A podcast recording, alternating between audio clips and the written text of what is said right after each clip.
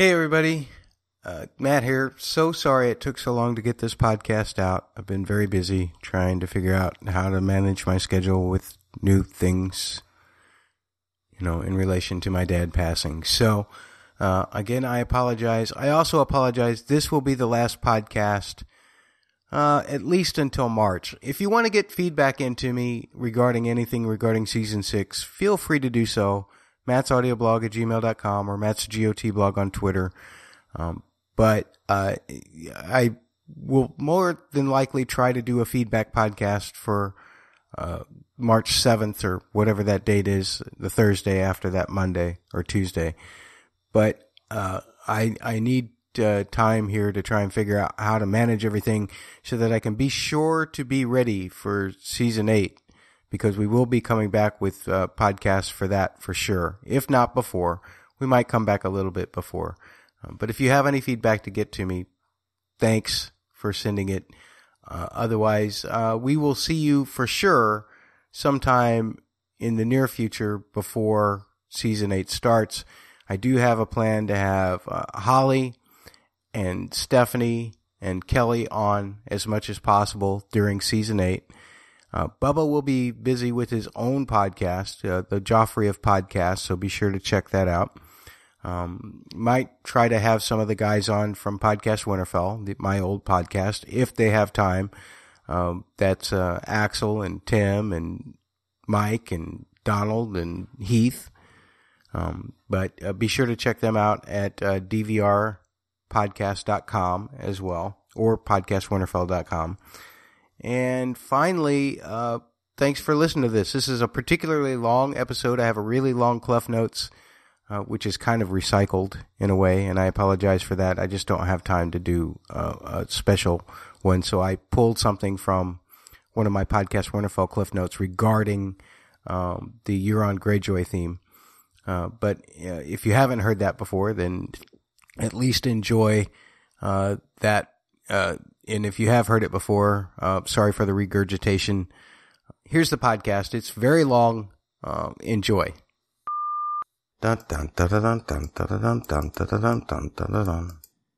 That's some music, right? Analyze that, somebody. That's not our area of expertise, Matt. That's yours. Nobody wants to make fun of my singing. Okay. So much for that kind of fishing for an outtake. uh, well, wait. What's like? Do you know one of the last things you said in the pod in that section? Sorry. Uh, no, because I haven't done it yet.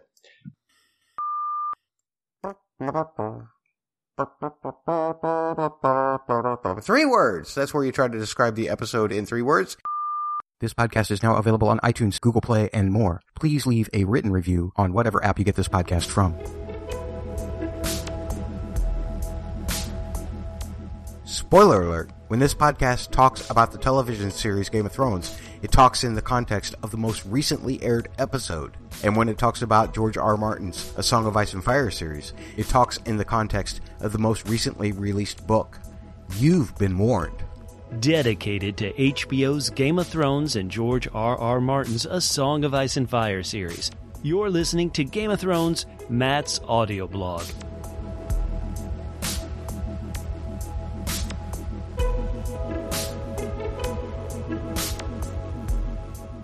And now, here's your host, Matt Murdock.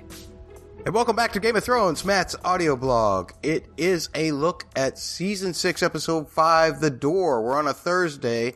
This episode was written by the showrunners, Benioff and Weiss, directed by uh, one of my favorite directors, uh, just because he's been involved in so many epic television series like Lost and like this one, Jack Bender. I love this guy. I love the way he directs and I loved this episode. But we're going to be looking at that today, as well as some of the music from that episode. And I am joined for the third time in this particular season by the siren of the South, none other than Holly. She is the siren of the Song of Ice and Fire of the South. Holly, how you doing? I'm doing great, Matt. How are you? I'm fantastic. Great to have you along with us. And we're joined by the siren from Atlanta, Hot Atlanta. His name is Bubba. Actually, he is the founder of the Double P podcast network. You better know it as Double P Media from now on. Look him up on Twitter at Double PHQ. That's the word double, then the letter PHQ. We welcome back Bubba. How are you, sir? I'm doing better than our buddy Hodor is in this episode. I mean, Hodor, come on, snap to it. Let's go. Yeah, he, you know, he could have held the door a little bit longer. Is all I'm saying. Oh my god. Well, we, we never, uh, Matt. We were starting off on a bad note because so many people are so emotionally connected to the doorstop. So we got to give him his respect. Well, you know, I just thought I'd do that because I thought it'd be a nice segue to all of the mundane stuff that I have to tell you about right now. MattsAudioblog.com. That's M-A-T-T-S audioblog.com. That's where you find all of the back episodes of this podcast. You can also find uh, podcast app links. Please leave me a written review on whatever podcast app that you're using that allows that. As well, you can find the contact information like Matt's audioblog at gmail.com. That's M-A-T-T-S audioblog at gmail.com. Or you can find Matt's GOT blog on the Twitter. That's M-A-T-T-S G-O-T blog on the Twitter. If you have any feedback regarding season six, we're halfway through now. The deadline is slowly marching forward. It is Tuesday, March 5th, 2019 is your last date to get any feedback in regarding season six or just the series in general as well. It doesn't have to be specific to season six. In the meantime, it is a Thursday. We do do the music first. And today, we're not just looking at the Ironborn theme, we're looking at the Euronborn theme. The music on Game of Thrones.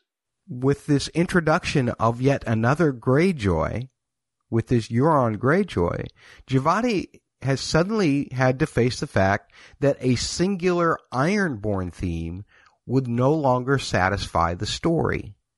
Um, and I had wondered as a book reader that if they ever did this in the television show, if Djawadi would have to just come up with a separate theme for for Euron, or whether he would have to come up with a separate theme for uh, Yara, or how he was going to approach this. And instead, what he's done is he's taken the course of the season to transform the Ironborn theme just enough to where it is uniquely Greyjoy, and then take part of that and build from that because Euron Greyjoy and Theon and Asha Greyjoy are all of the same house. They've separated both Theon and Yara and Euron away from the main Ironborn theme and gave them their own little twists on it. And I love that. But in order to understand how the twisting and, and the changes work, we really need to go back to the original source. So let's begin by going all the way back to the season two soundtrack and listening to the original version of the theme, What is Dead May Never Die. This is the theme of the Ironborn themselves as a nation. Let's listen.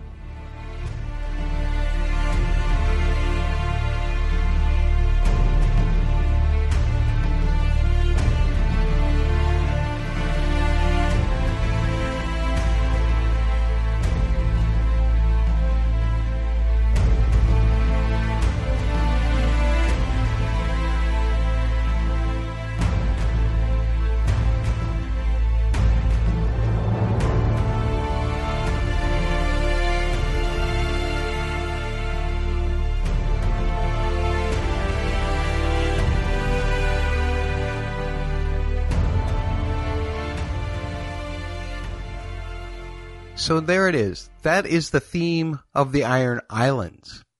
Now we used to call this Theon or Yara's theme or the Greyjoy theme because the Greyjoys have always lived by the Iron Way. They've always been iron born. They've always paid the iron price.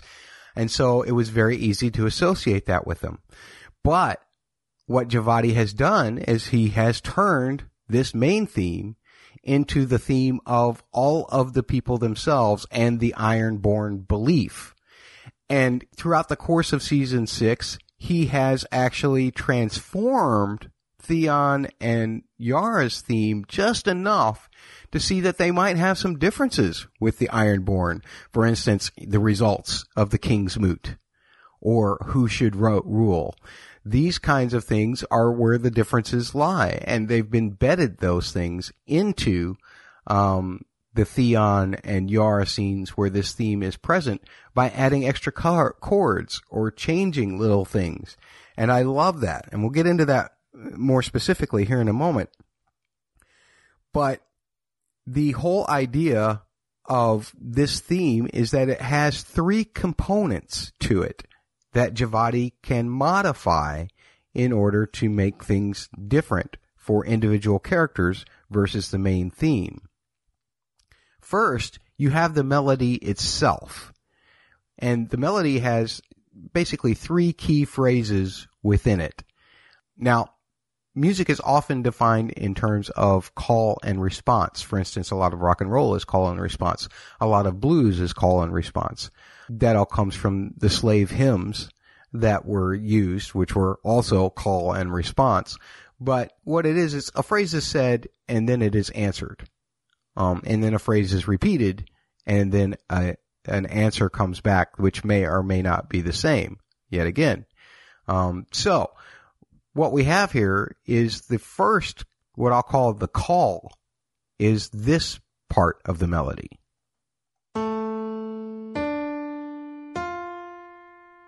And then you have the responses to the call. And there are two of those present within the theme. For instance, there is this one.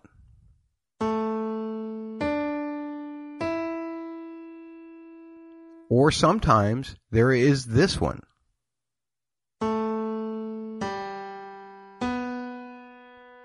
So that's one aspect to the Greyjoy theme is the melody itself and its call and response nature. Another aspect to the theme is the string arpeggiation, those notes going up and down a chord uh, in a sequence over and over and over. Um, that acts kind of as a counter melody to the main melody and as a harmonic bed all at the same time. It's very fugal in a Bach sort of way. But here's this part is the part that I'm talking about.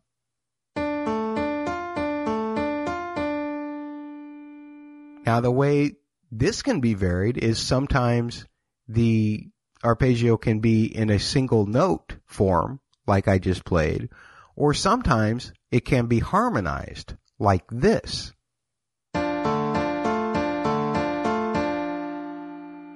And here's one great aspect of being able to add harmony to that arpeggio. It gives Djawadi the ability to manipulate the harmony to create emotion, varying kinds of emotions without the need for melody or to be in support or even in kind of contrast to the melody, again, as a counter melody. Again, if we recall back to season two, when Theon beheaded Sir Roderick or, or when he displayed the farm boys to Winterfell claiming that he had killed Bran and Rickon, remember all of the wild, crazy arpeggiation that we heard that was harmonized in all kinds of atonal ways uh, and was very dissonant to the ears as the piece progressed. It continually got more and more dissonant. That at the time, to us as viewers, indicated that it was Theon's kind of descent into madness, or at very least, his uncertainty, because you could see that there was a little bit of regret in the fact that even though he hadn't killed Bran and Rickon, he had killed someone. Uh, so that was uh, certainly a lot of a, a lot of weight that Theon was carrying on his shoulders. But the harmonics within that arpeggiation, while he was given his big speech and shortly thereafter during the end credits, was insanely dissonant. Let's take a listen to that just so you can hear what I'm talking about.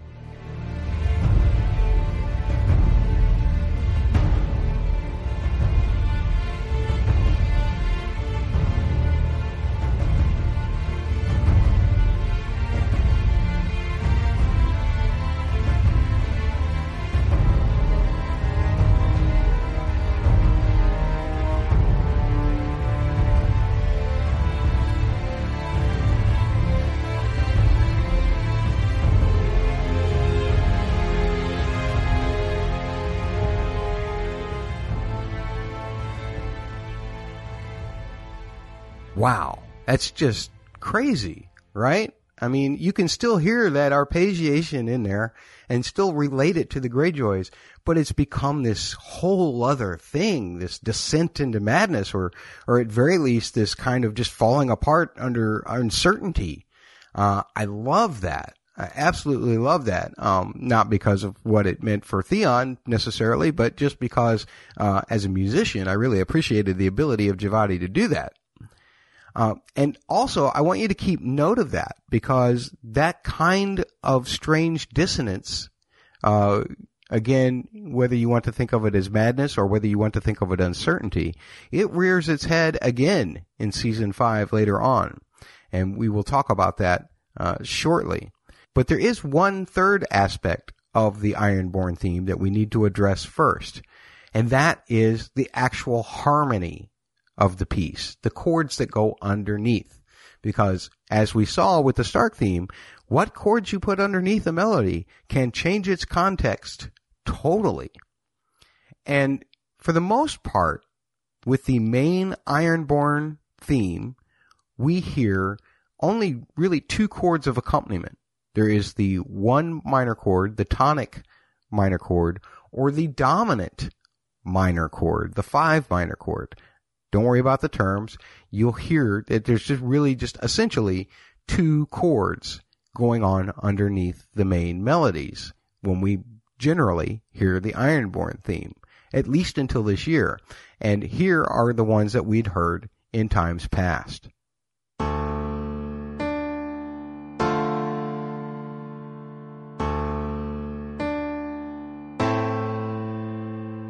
So, now we have the basic Ironborn theme lined out and its three aspects and, and, and how we come up with the base of the theme. And we'll start with how Djawadi can use each of these to change something about the theme, to individualize it to Theon and Yara, or to make it something a part of Euron. And we're going to begin with Theon right here because simply by changing one chord or really adding a singular chord, Theon's version of the Ironborn theme suddenly becomes much more personalized, much more Greyjoy than it ever was before. One of the first and best examples of this is when Theon was telling Sansa that he has to leave. You're not coming with us? I would have taken you all the way to the wall. I would have died to get you there.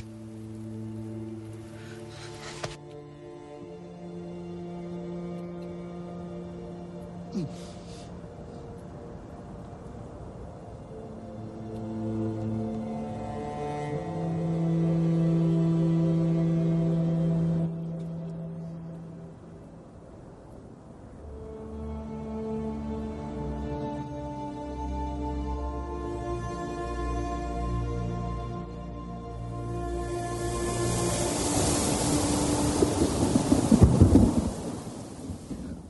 whoa, right? We just outlined how there's really only basically two chords in the main Ironborn theme. We had a lot more than just two chords in this version of the Ironborn theme, which is now subjected towards Theon. Now, part of this is to add emotional depth to the scene as well, to make us feel more sad for the fact that Theon and Sansa are departing. But there is one aspect to the harmony that is retained in many aspects of the theme in this season, and that is the addition of the flat six chord. Rather than just staying on the root during the first part of the melody, he begins adding that chord for the highest note of that melody, like this.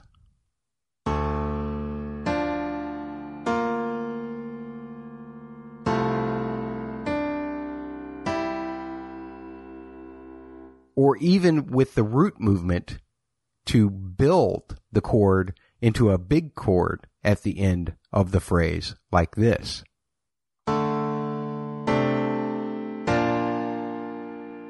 And this, of course, is not a, like a first time convention of Djawadi's doing this for this particular theme, but it is the first time that he specifically changed the harmony in a consistent fashion. This is to enhance the musical storytelling aspect of the theme. Um, back in season two, what it was to be Ironborn was pretty clear. You raid, you reave, you make others pay the iron price, right? But Theon's journey, as well as Yara's, they've both become much more complicated than just being strictly Ironborn. And that's why we're seeing the graduation of Theon and Yara scenes with this particular theme in them from being just the straight Ironborn theme to being something more complex. Think of all that Theon's been through. Think that Yara basically abandoned her father to go try and save Theon, then found out that it was for naught. Um, and then once again was disagreeing with her father, and then found out that her father had died.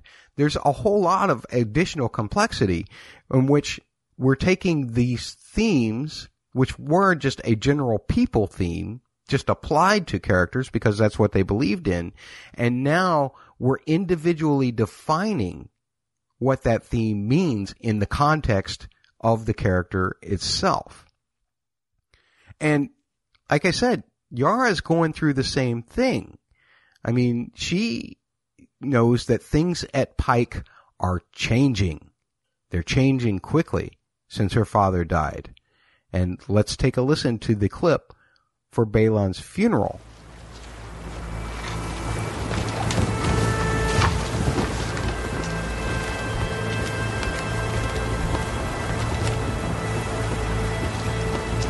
Lord, take your servant Balon back beneath the waves.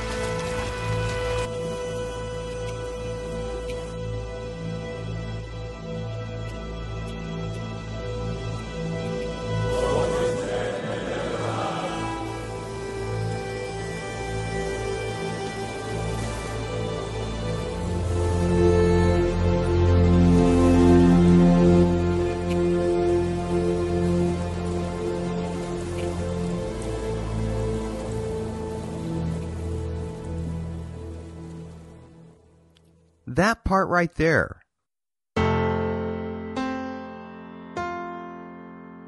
is indicative of change in a couple of ways. First of all, it's that flat six chord function again. Um, it's a different chord than what we're normally used to hearing underneath the theme or anywhere around the theme. And we, of course, heard uh, this not really in the context of the theme itself, but we did hear that three note motive. What was different about that three note motive, though? Before, we'd always had the theme going up. This time the theme is coming down. And that's going to be very important when you think about it in the context of Euron's theme, which has the theme going, the melody going down to lower notes rather than up from lower notes. We'll explore that a little further as we go along. But keep in mind, it was Euron Greyjoy who put Balon in this funeral. And so his presence must be felt by us as viewers, even if it isn't known to Yara about who did this to her father. So I thought that was very interesting that he did this. And like I said, I'll expand upon that in just a little bit. But here's the thing. That flat six chord has become very important to both Theon and Yara even as the season has progressed. In the most recent episode, when they were in Volantis, listen to what you hear. You'll hear that chord going to the flat six. You'll hear that new chord in there that we haven't normally heard in the Ironborn theme before. You'll hear it when Yara and Theon are talking. We're gonna sail to Meereen. We're gonna make a pact with the.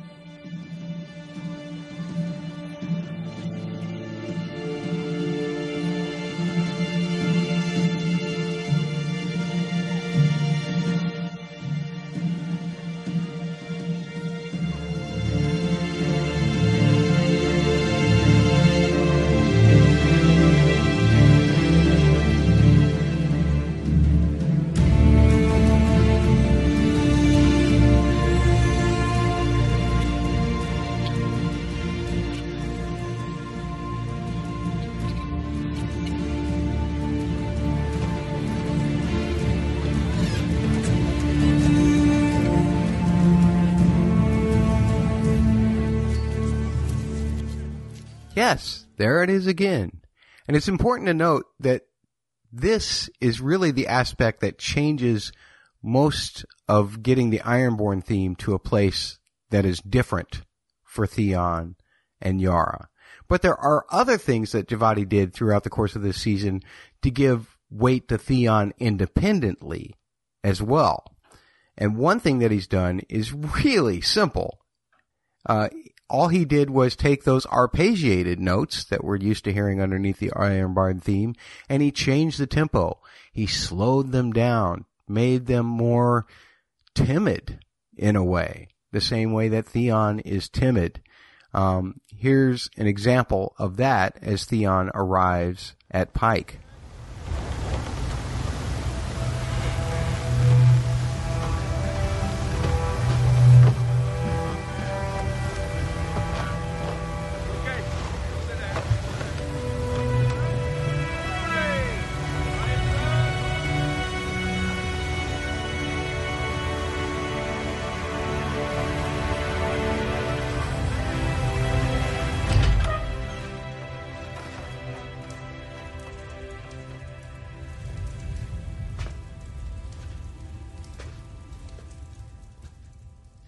And here we'll hear the Ironborn theme again, but again at a much slower tempo as Theon tells Yara that he thinks she should be the ruler. Tell me what you want.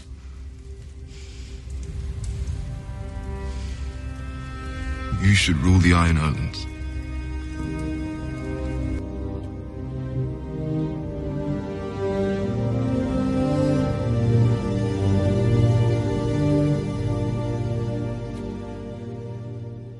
Now, changing tempo is one of the simplest tricks, yet it's still very, very effective to define Theon separately from the theme in a way, yet still tie him to the main theme that itself has evolved from Ironborn alone to a much more Greyjoy specific theme. Now, in this particular case with Yara, we still heard pretty much the old Ironborn theme. That's because they're talking about something that is very Ironborn. Who should rule? Um, and no matter how personal that is for them, it still is about the principle of the King's Moot itself, and Theon is throwing his support towards her way uh, in the King's Moot, which is an Ironborn tradition. Not a Greyjoy tradition, an Ironborn tradition, and that's why we have the main theme. But yet, this portion is still personalized by the fact that he slowed it down enough to make it, he kind of Theonized it. Let's just put it that way. He made a, he, he Theonized it.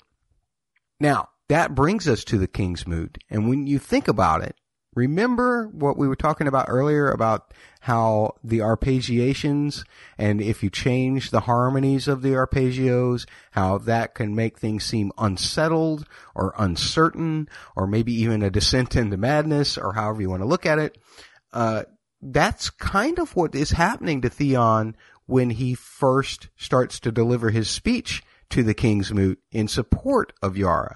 And one of the reasons why that's happening is because both Yara is unsure what Theon's actually going to say, and Theon is probably scared to death to say what he's going to say and uncertain how he's going to say it or whether he's going to have enough courage to say it. And so you have that unsettled arpeggio thing happening. Let's listen to Theon begin his speech at the King's Moot.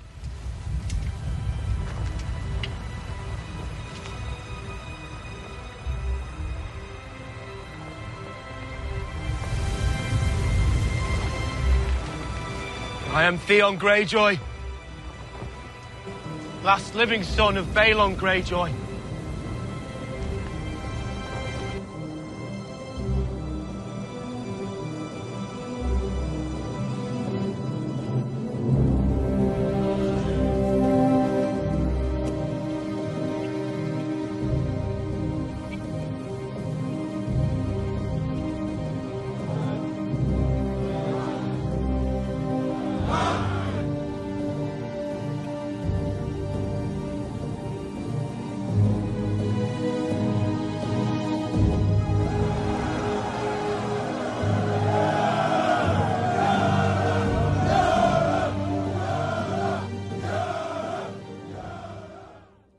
So the dissonant stuff was great. But as Theon found his footing, then we heard again the original version of the Ironborn theme. not the Greyjoy version of the Ironborn theme with the flat six chord in it, but just the straight Ironborn theme. And again, that is because the King's Moot is an Ironborn tradition. It wouldn't matter if the Greyjoys had ever ruled. It wouldn't matter who was ruling. It only matters that for as long as the Iron Islands has existed, a King's Moot has been needed when an heir wasn't clear, or when it wasn't clear who should be the heir to the Salt Throne. It happened long before the Greyjoys, uh, and it will likely happen long after. It is strictly Ironborn, and that's why we get the traditional version of the theme. And yet, we still have the fact that this melody does belong to Yara and Theon simply because they are believers in the Ironborn way. That's why they're participating after all. But as the vote goes on and people are starting to shout Yara's name, um, something else happens as well. There is a variation at the end that is chromatic, where we have again a note coming down from higher, and also a sense of chromaticism happening. And these are both, again, foreshadowings for the Euron theme. They're musical foreshadowings. I love this. He put the melody going down part in the funeral for Balon to remind us, even though we didn't know it yet, this is a rewatch thing that you pick up, but it's to tell us, yes, Euron was involved in the death of Balon. And then we hear this because it's right after this little musical figure where uh, the melody goes down and then the whole chords shift down a half step as well in chromatic sense. That tells us that Euron is about to speak. And that is exactly where he starts to speak. Just in case you're wondering what I'm talking about, let me play that for you on the piano.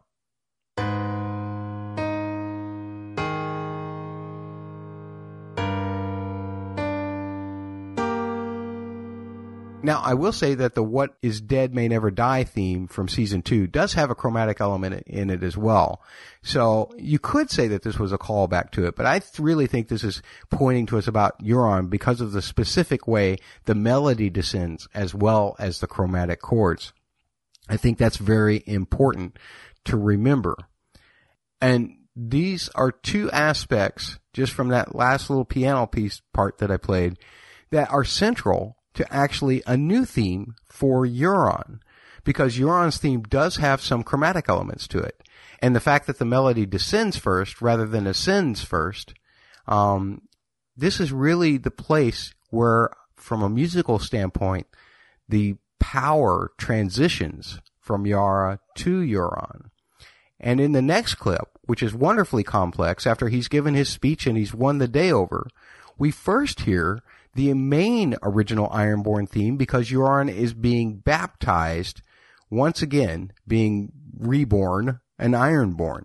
This is a very Ironborn tradition, and that's why we have the traditional Ironborn theme without the Greyjoy chord in it. We'll just call it the Greyjoy chord. How about that?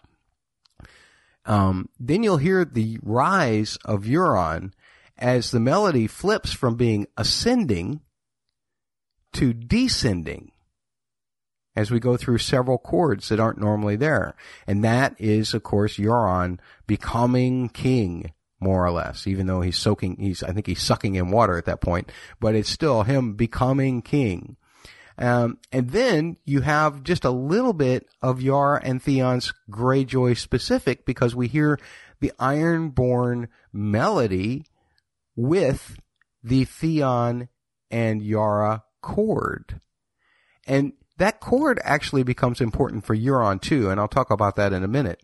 But you have that whole little bit there with Yara and Theon taking over the ships, and you hear the Ironborn theme one more time, and with the chord, the flat six chord underneath it, before it's all descending melody from that point on, meaning that Euron has essentially assumed power, even though he hasn't started breathing yet. Let's listen to that clip of Euron being baptized.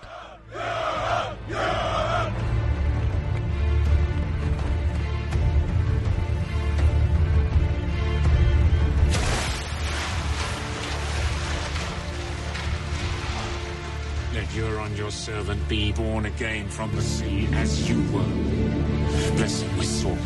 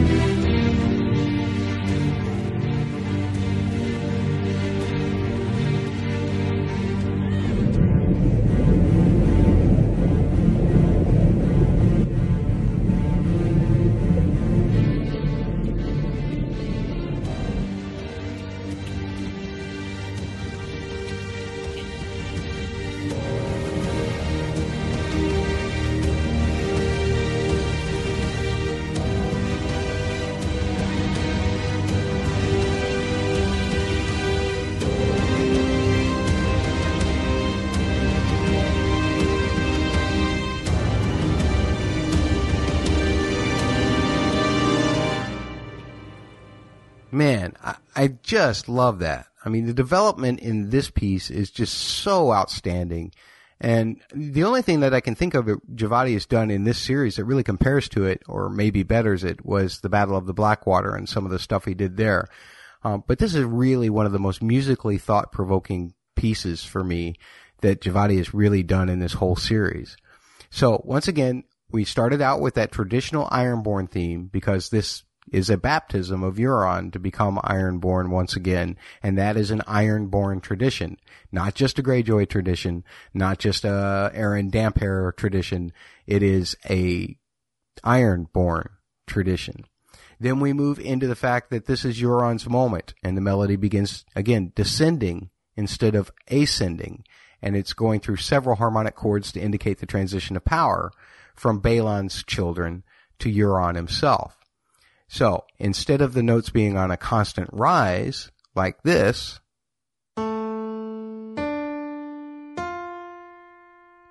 which by the way, that represents the Ironborn in another way. It's like the Ironborn have always been looked down upon by the rest of Westerosi society. And so they're trying to raise themselves up to a level of respect or fear or whatever. He, they want the Westerosi to notice them. So they start from low and they go high. So that is the theme for the main Ironborn, something that all of the Ironborn typically want, and something that uh, both Yara and Theon want for themselves as well. That is opposed to Euron's descending notes, like this. And that really tells you all you need to know how opposite that is of the rest of the Ironborn. Euron feels that he is already above the rest of the Ironborn. He's looking down on them. He's reaching down to them to help them up. Um, and whether that's nefarious or not, I don't know. But I do know that he thinks of himself as better than them already because he has traveled so much of the world, because he is so much more educated than the rest of them. So in the same way that the Westerosi look down on the rest of the Ironborn and they're trying to struggle up with their ascending notes, he is reaching down um, to be among a lower people with these descending notes, musically speaking. And then you have, of course, that last little victory for Yara and Theon as they take the ships uh, which is uh, again this part, which I just love.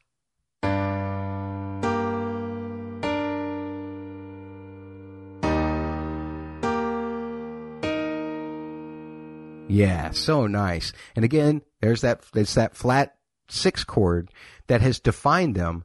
Now they are in rebellion against the traditional King's Kingsmoot and the baptism in their way because they've stolen the ships.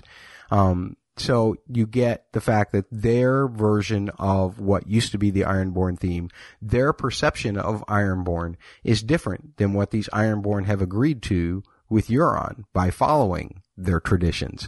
Um, so that's fantastic. And in the end, it's Euron's day. So we start to get the descending notes uh, at the end of the piece. And we even got a lot of that strange, unsettled dissonance in that last chord because come on, we all know Euron is just a little crazy. He threw his brother off a bridge for crying out loud.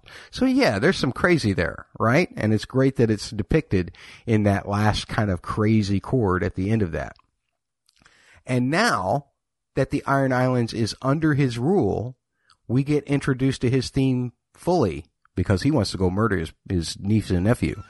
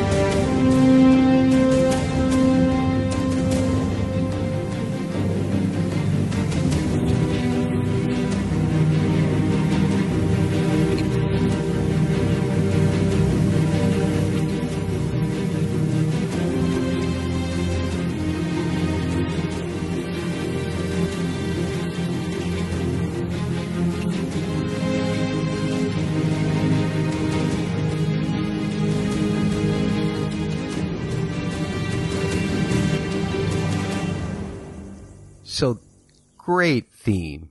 Absolutely great theme. There's so many things that are telling about Euron's character in this theme. And as I mentioned before, the descent of notes tells us that he thinks himself above everyone else. But the first part of the melody is not only just a descent, it's a chromatic descent.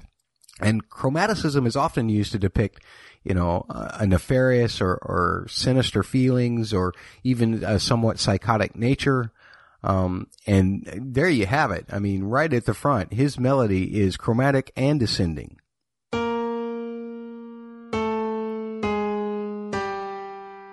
So you have that right off the bat, and that's just fabulous. Um, and again, that goes kind of against the Ironborn way. Uh, and then we have wait, what? What's this? Then the next part of the melody is accompanied by that flat six chord that we've heard with Theon and Yara. What?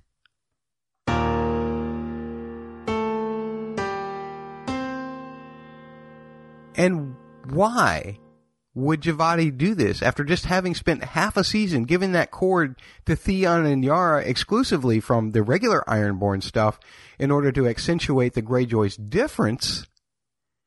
Well, he needs to put that flat six chord in Euron's theme because even though Euron is quite different from his niece and nephew, Euron is still a Greyjoy.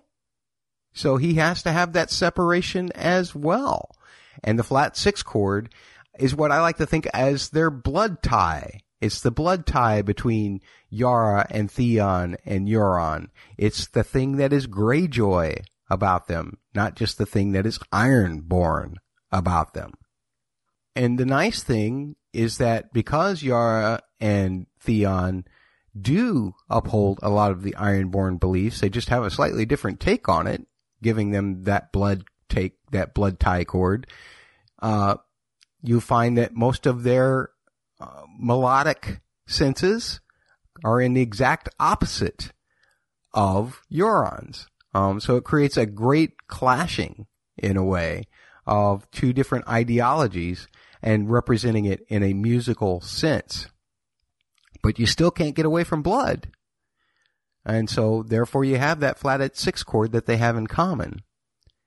And once again, those far descending melodies, the ones that dip way down and then come back up, um, that was set up from Euron's entrance at the Kingsmoot. It was set up actually in Balon's funeral. All of this stuff was being musically foreshadowed, and we didn't even know it at the time. So I think that that's beautiful that you can find clues as to what musical kind of themes might present themselves um, by closely examining Djawadi's earlier work. I think that that's fantastic. It's, oh, uh, it's for a book reader who likes to do the math, as our friend Bubba uh, likes to call it from the Joffrey of podcast. Uh, doing the musical math is becoming really fun in this series for me right now. So over the course of like these three cues or so, from Balon's funeral through to uh, this Euron theme, we we've seen how the Yara and Theon have parsed themselves away from the main Ironborn theme, and we see how different Euron's version is tr- truly is. Um, how he just feels like he's over the top of the Ironborn, uh, and that they should do nothing but serve him um, from a psychological standpoint. If the music is telling us that, and I guess finally there's one other aspect of the original theme that is kind of gone from Euron's theme. There's really no arpeggios, are there? We don't have that in Euron's theme, which is different. Instead, we have these like short active rhythms instead of the elongated notes. Remember that whole key part of the Greyjoy and, and the original Ironborn theme was those elongated arpeggios like this. But now for Euron, we have this in its place.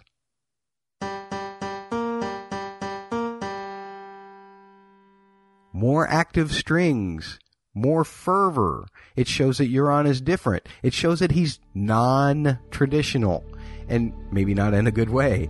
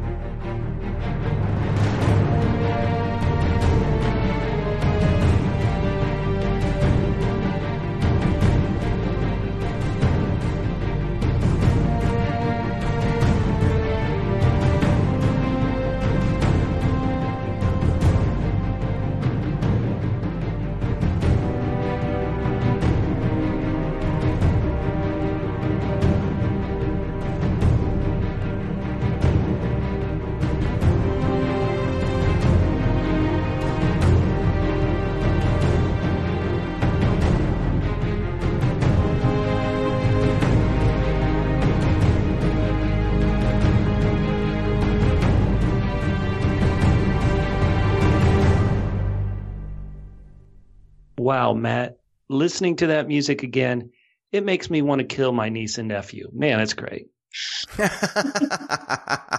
it absolutely is. It's very inspiring in all kinds of terrible ways. Um, but this story has a lot to offer us this time around, and we'll be discussing the story next. I like to break things down, guys. Uh, Bubba and Holly both know I have a little bit of OCD about how I talk about the series, and they probably hate that part of me as they try to put things into certain categories in our doc notes when we go to uh, try and assimilate our thoughts for this episode. But I like the, for to start out with things that are kind of on the surface, emotional or thematic, or things that um, maybe are just skin deep, so to speak. And then we go into our three big things, which can be three things that hit the high points of the episode or how they might affect future episodes or how they might be culminations of past episodes. And then we go into questions that we might have about this episode. Then we go into the smaller points of this episode that we just couldn't fit into any of the other categories. And we're going to start with on the surface. On the surface. Bubba, why don't we turn to you for your first thought about this particular episode. Sure thing, Matt. Well, one thing I've been doing since we've started these great these great rewatch project on Matt's audio blog is I like to look at an episode and give a little tip of my cap to characters who are no longer with us.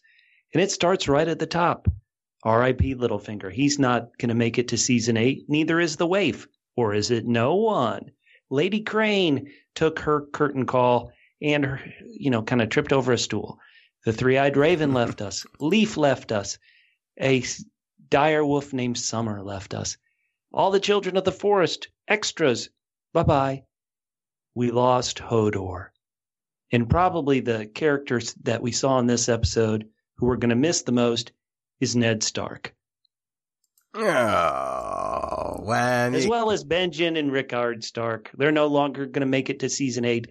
And so uh, a lot of characters right there, a lot of characters that what's funny is you Leaf has been in what three previous episodes, but she she went out like a boss, and so I think there is some emotion to her death and saying goodbye to all these great characters. Uh, R.I.P. Wonderful characters. We'll miss you in season eight. Actually, yeah, I agree. And uh, of course, the big one that comes to mind is the one that happens at the end of the episode, uh, Hodor. And it, it's funny because you don't really know that that's his end at the time, but you just feel it because everything, all the circle is all complete. Um, I know Holly, you have a lot of Hodor feels. Do you want to express any of those? Uh, yeah, it's just too much. This is the most devastating uh, episode for me emotionally. Um, some people have the red wedding. Some people have Shireen burning. It is it is this Hodor moment for me. It is just too much. I cried so much when it happened, when it aired. I watched the Periscope of Joffrey podcast and I cried through the whole thing listening to you guys, you and Catfish talk about it, Bubba. Like just tears could not stop. It was too much for me. Um, I think just because he's just such a sweet and innocent character and I never really thought too much if he was going to survive the series, but just having to see him go out like this is so incredibly painful to watch. And Holly, dare I mention anything that might be just as painful? Is there any chance, and Matt, you can get in on this too, is there any chance we see Hodor in season eight, aka White Mare on Winterfell? Oh. Any chance we see a white Hodor? Oh, please no. But I mean, it, you would think it could be possible. The actor Kristian Kristian Nairn seems up to it, and oh man, that would be rough to see.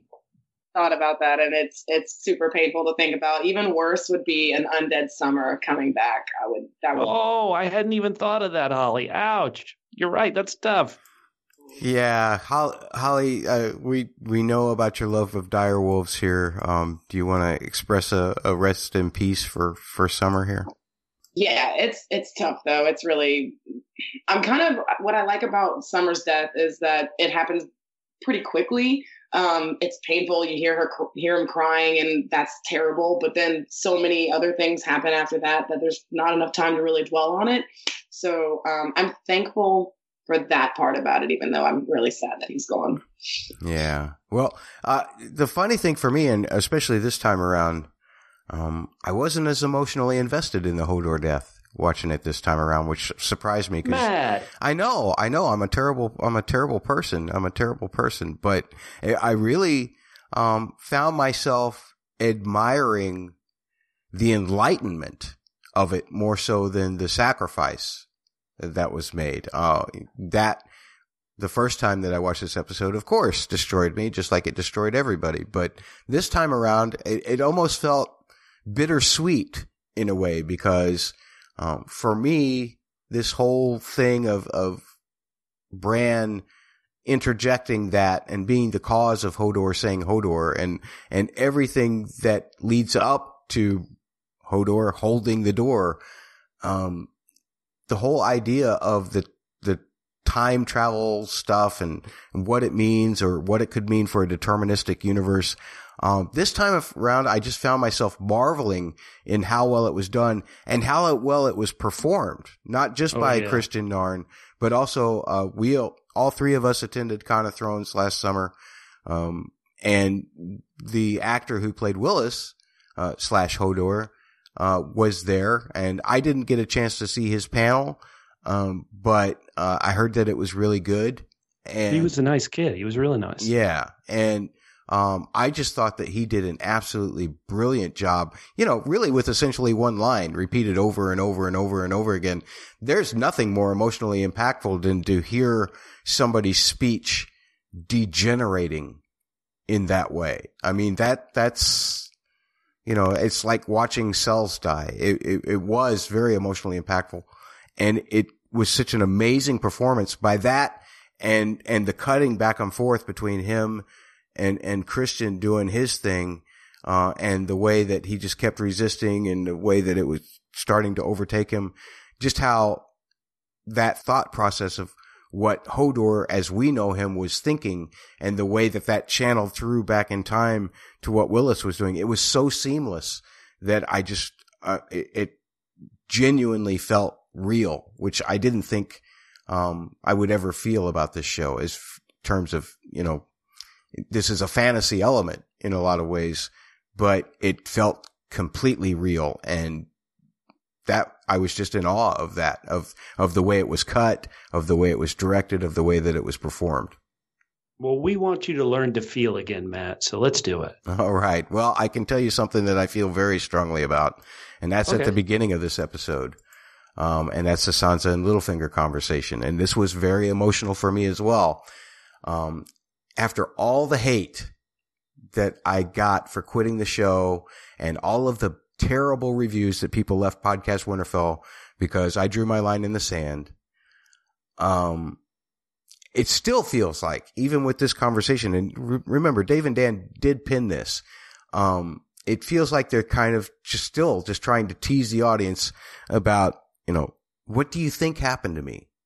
You know, and I'm glad that they clarified it a little bit. That felt kind of almost like an apology for the way that they just kind of threw Cogman under the bus during season five. Uh, I was very satisfied by that.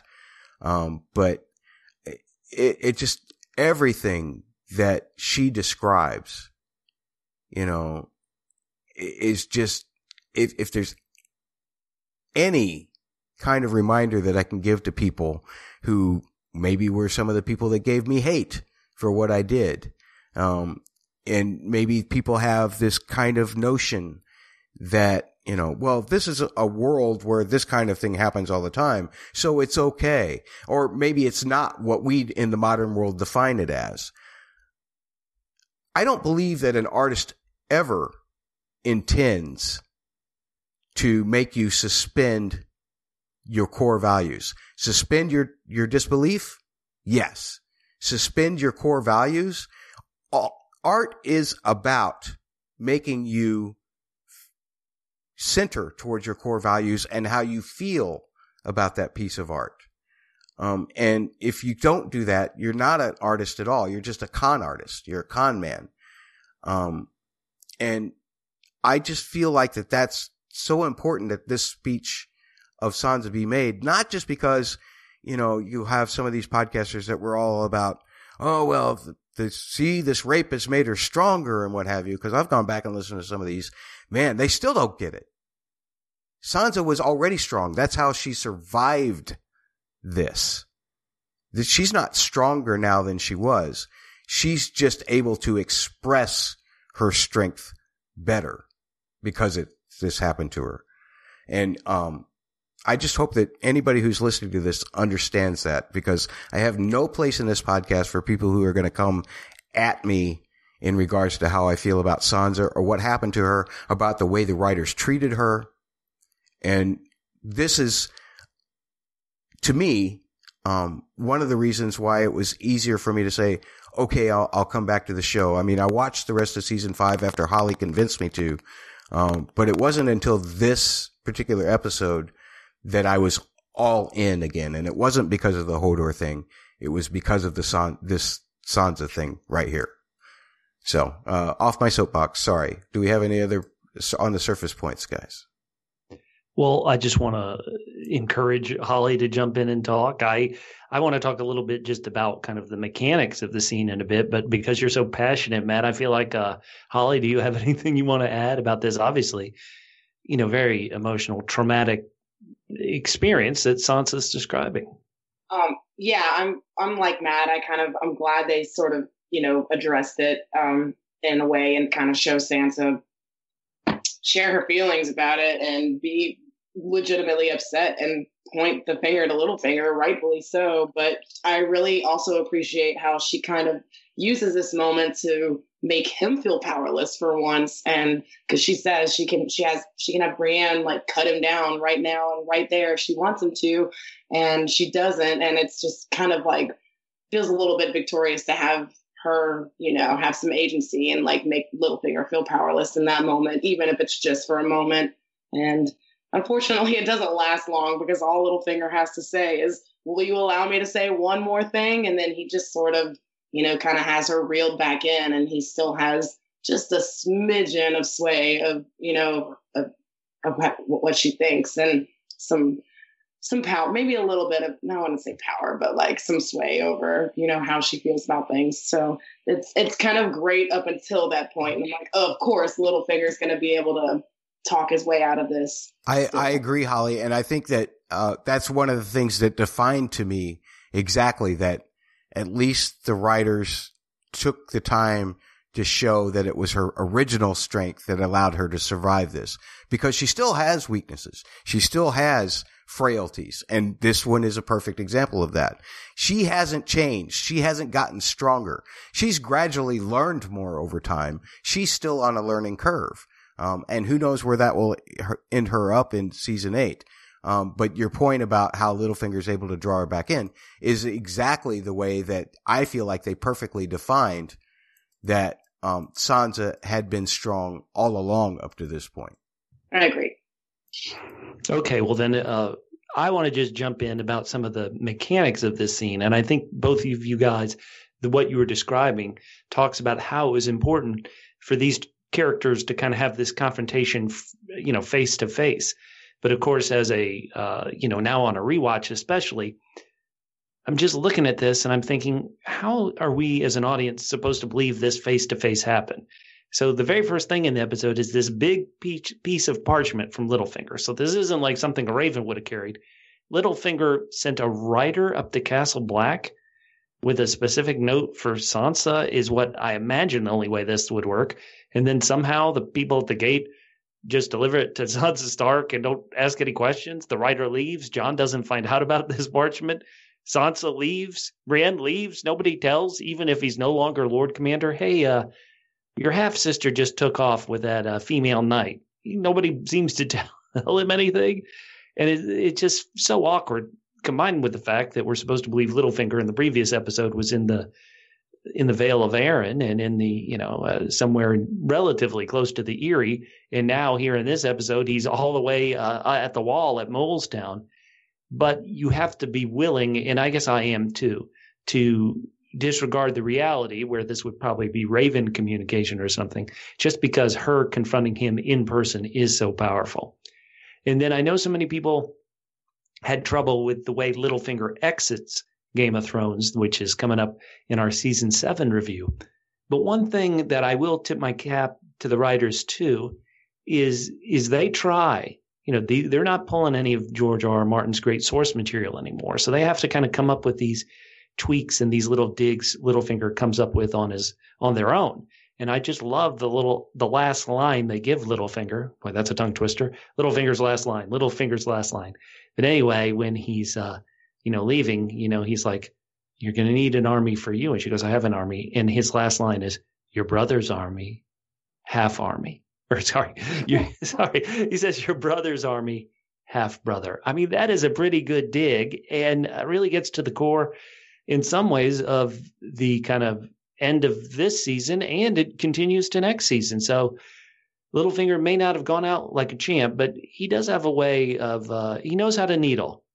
And I don't mean Arya's needle. I mean he knows how to get under your skin. And so I, I did like that aspect of the scene, other than the fact of I, like everybody, I love Sansa going to town on this moron. Yeah, absolutely. Uh, Holly, what else you got for us? Um, I guess sort of kind of going back to a little bit of the Hodor thing. Well, first of all, I guess I claim I always claim that this is my favorite episode, but if you would have asked me two days ago what else happens in this episode besides everything that happens with Bran and Hodor and the visions there, I wouldn't have been able to tell you exactly what happened. Um, but it's still such a good episode overall, and it's fun kind of rediscovering all of the great the great moments in it. There's uh, there's like just big emotional moments throughout, big reveals and twists, and and it's really easy to forget because it's kind of overshadowed by everything that happens uh, at the end of the episode. But um, it's it is great, and I can still say it's my favorite now that I even know what happens in this episode.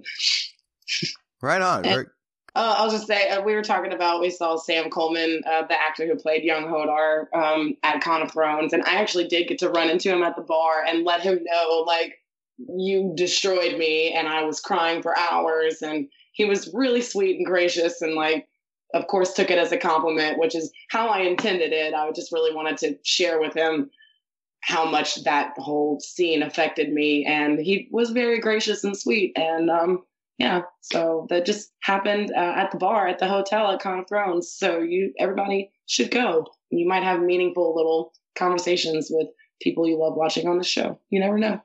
You never know. You never know. I and uh, you mentioned how there are so many great moments in this particular episode. On the emotional side, I've got a listing of a couple of others too. Um, I'll start with this one, uh, and just seeing Arya's reaction to the way the play was produced. Um, that gets me. The way how she's humored at first with when Robert gets stabbed, you know, stuck by the boar and the way it degenerates when, you know, Ned is portrayed as quite buffoonish and then executed. Um, it just really got me. I, I thought Maisie Williams again executed something very well and, and the way that Bender chose those moments. And I, I don't want to sound like it's a technical emotional exercise. I mean, I just genuinely was just like, oh man, Arya having to see this. I mean, how much more torturous can it get for her if she's trying to forget who she is? If she's truly trying to forget who she actually is in order to become this quote unquote faceless man. It, it just totally got me. And yeah, I was just blown away by that. Uh, Bubba, what else you got for us? Anything? Well, uh, this is, let me say, this is on the surface segment of the podcast. So just because you were talking about the Bloody Hand, the great play there in Braavos, held over for another smash, you know, another month, another smash night for the Bloody Hand. Uh, some people, not us, and probably not all the great listeners that are checking us out right now, but some people do watch this show for what they used to call as uh, boobs and dragons, right? And uh, I never talk about something so superficially, but this actress who plays Sansa, I was like, holy smokes, that's an attractive person. And so uh, it definitely, you know, it, it, made me it made me want to come back and see it again. check her out in the playbill of this great show. So that's this is on the surface. It's supposed to be light, kind of surfacey point. So uh, write your hate mail to me right now. I'm ready. I'm sorry. Yeah, that hate mail is Matt's audio blog, M-A-T-T-S audio blog at gmail.com. Don't say I never took one for the team, Bubba. Um, there's another point that I know that Holly and I probably have in common here, and that's the Jorah and Dany stuff. Do you want to talk about it first? Swoon. Uh, um, yeah, that's just a very another once again emotional exchange. I feel like every time I end up on this podcast, I'm talking way too much about Jorah, so um, I'll keep it brief this time. But you can really, really, really see. I mean, he confesses his love to her, and it's just such a sweet moment. You know, she loves him back, and she's in tears. And oh my God, this this is the the next like highest emotional scene for me in this episode, and it's just beautiful, and you can see it on Daario's face too. Like he knows, like he's you know gotten to do a little bit more with Dany than Jorah, you know, has in certain areas, but he knows he cannot come between like the love they have for each other, and it's real. And um, and he knows, and and that look on his face, you can just see he he's never gonna have that with her, and he's and he's sad, and it just makes it it just makes me happy for Jorah.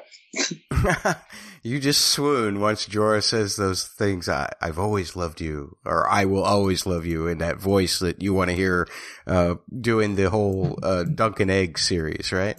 Mm, yes. Yes, absolutely. Or whichever one it was. Or maybe it was a dance, uh, or it was one of the uh, Targaryen ones. Uh, but anyway, let, let, me let me jump in here, Matt. And Holly says she's always talking too much Jorah on these podcasts. Matt, it feels like every time you invite me to be a guest on one of these podcasts, it features an episode of Jorah leaving Dany. So whether it was when Joy left Dan, Jorah left Dany in Meereen the first time, or when she kicked him out of Meereen the second time, and now here she's saying goodbye to him again. I, I just have this bad luck of seeing these. And of the three, now admittedly, the first two, she was kicking him out. This time, she's kind of kicking him out to go save himself, which is really heartwarming. But of the three, I feel like I should rank them, and I'm going to rank the the second time she kicks him out of Meereen for some reason is the most emotional for me. Mm. Then I'll put this because it's more heartwarming and less heartbreaking. And then the least effective was the first time she kicked him out of Meereen way back in season four. I just thought the intensity of the one back in season four was so great. I, I don't know if I can agree with you on that. I, because right. she's looking at the ceiling. She can't even look at him. There's just such an intensity there, a, a disbelief. And, and I, I found that to be more emotionally moving than the second time or, or, I won't say this time. This time around, I think Holly's got it right. This time around got me the most as well. But I, just like the play kind of misconstrued some of the things about the actual events, I kind of came up with my own version of what Dany was actually saying to Jorah in this particular case. So forgive my sarcasm, all you Jorah and Dany lovers, but, uh, this is what Dany was actually saying. Oh, Jorah, you go cure yourself and come back to me. Yes, yes, I know. I've sent you away like half a dozen times. You just don't seem to get the hint. I want my hunk Daario. See him standing right over there? That's who I want. Well, I kind of want him. So I'm going to give you a mission that will actually keep you away from me for a while. Either you'll take a long time to get cured or you'll die. But either way, oh. that's what's going to happen. No, I'm just kidding, folks. This is what gets me every time. This one, there is, there is a love between the two of these. And yes, Dany's love for Jorah is not the same as Jorah's love for Dany, at least not in my own observations.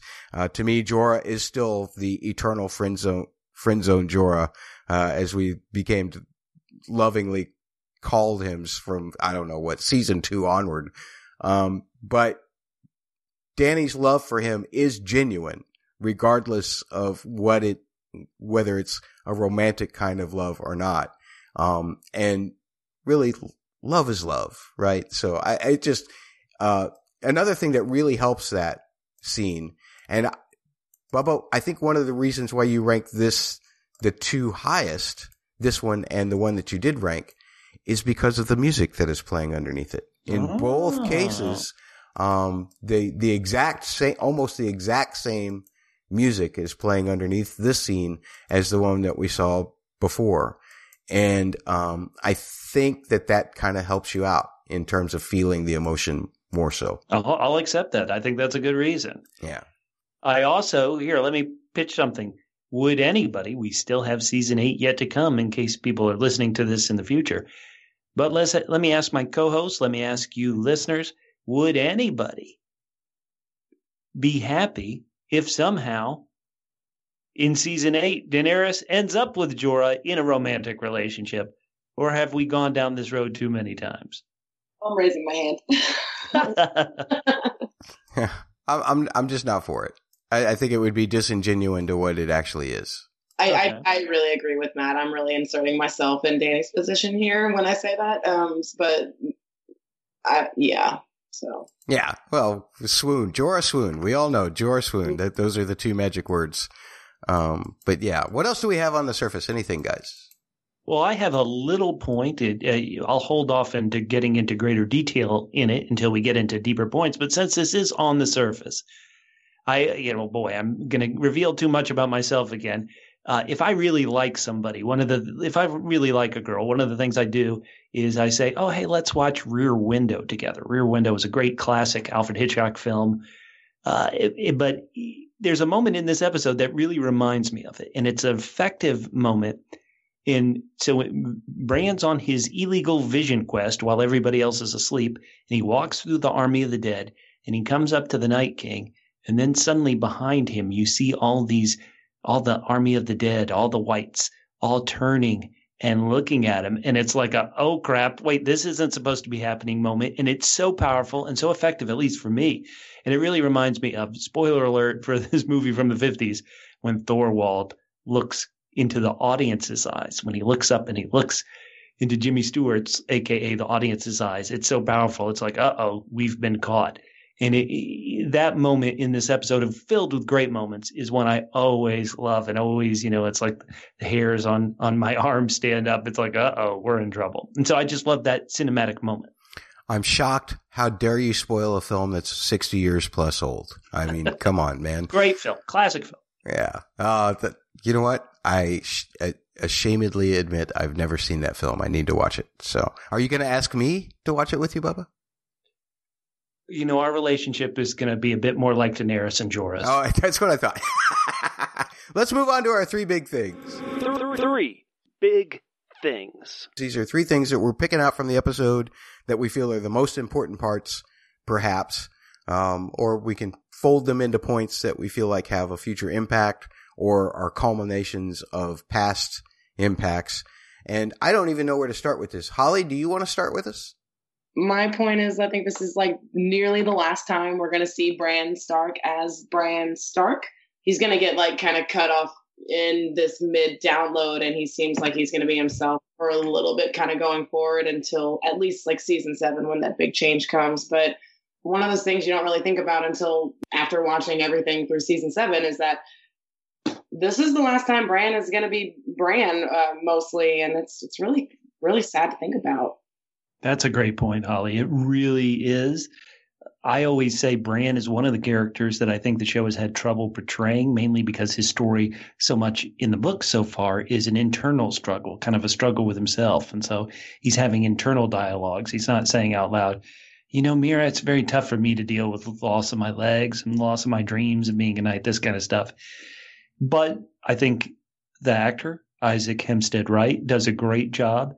And it almost makes that those kind of painful moments in season seven, which we're going to get to in a couple of weeks here on the podcast, of when he's, you know, so emotionless with Meera, with his sisters. It, it, it, makes it even more powerful. And so it is nice on a rewatch to remember this is our guy and to see Bran's face when he kind of realizes what's happening uh, to young Wylis and to future Hodor. It, it, he does a great job of portraying the pain of this is this is horrific. And so great point. Yeah, I yeah. totally agree, uh, Holly uh, and Bubba. It, it's like uh, I had that in my thing.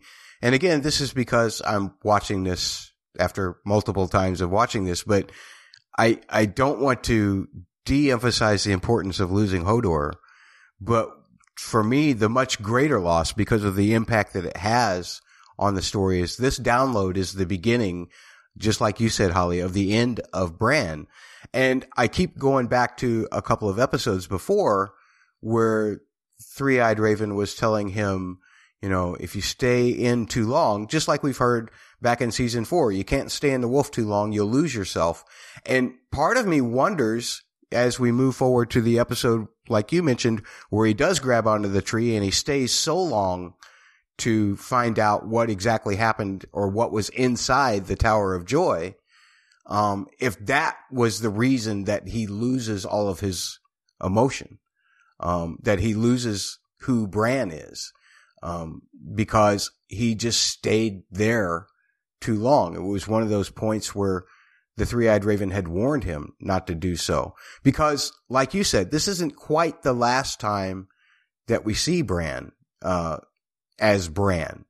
Although he's definitely not all there, um, because he has been so immersed in the whole history of the world.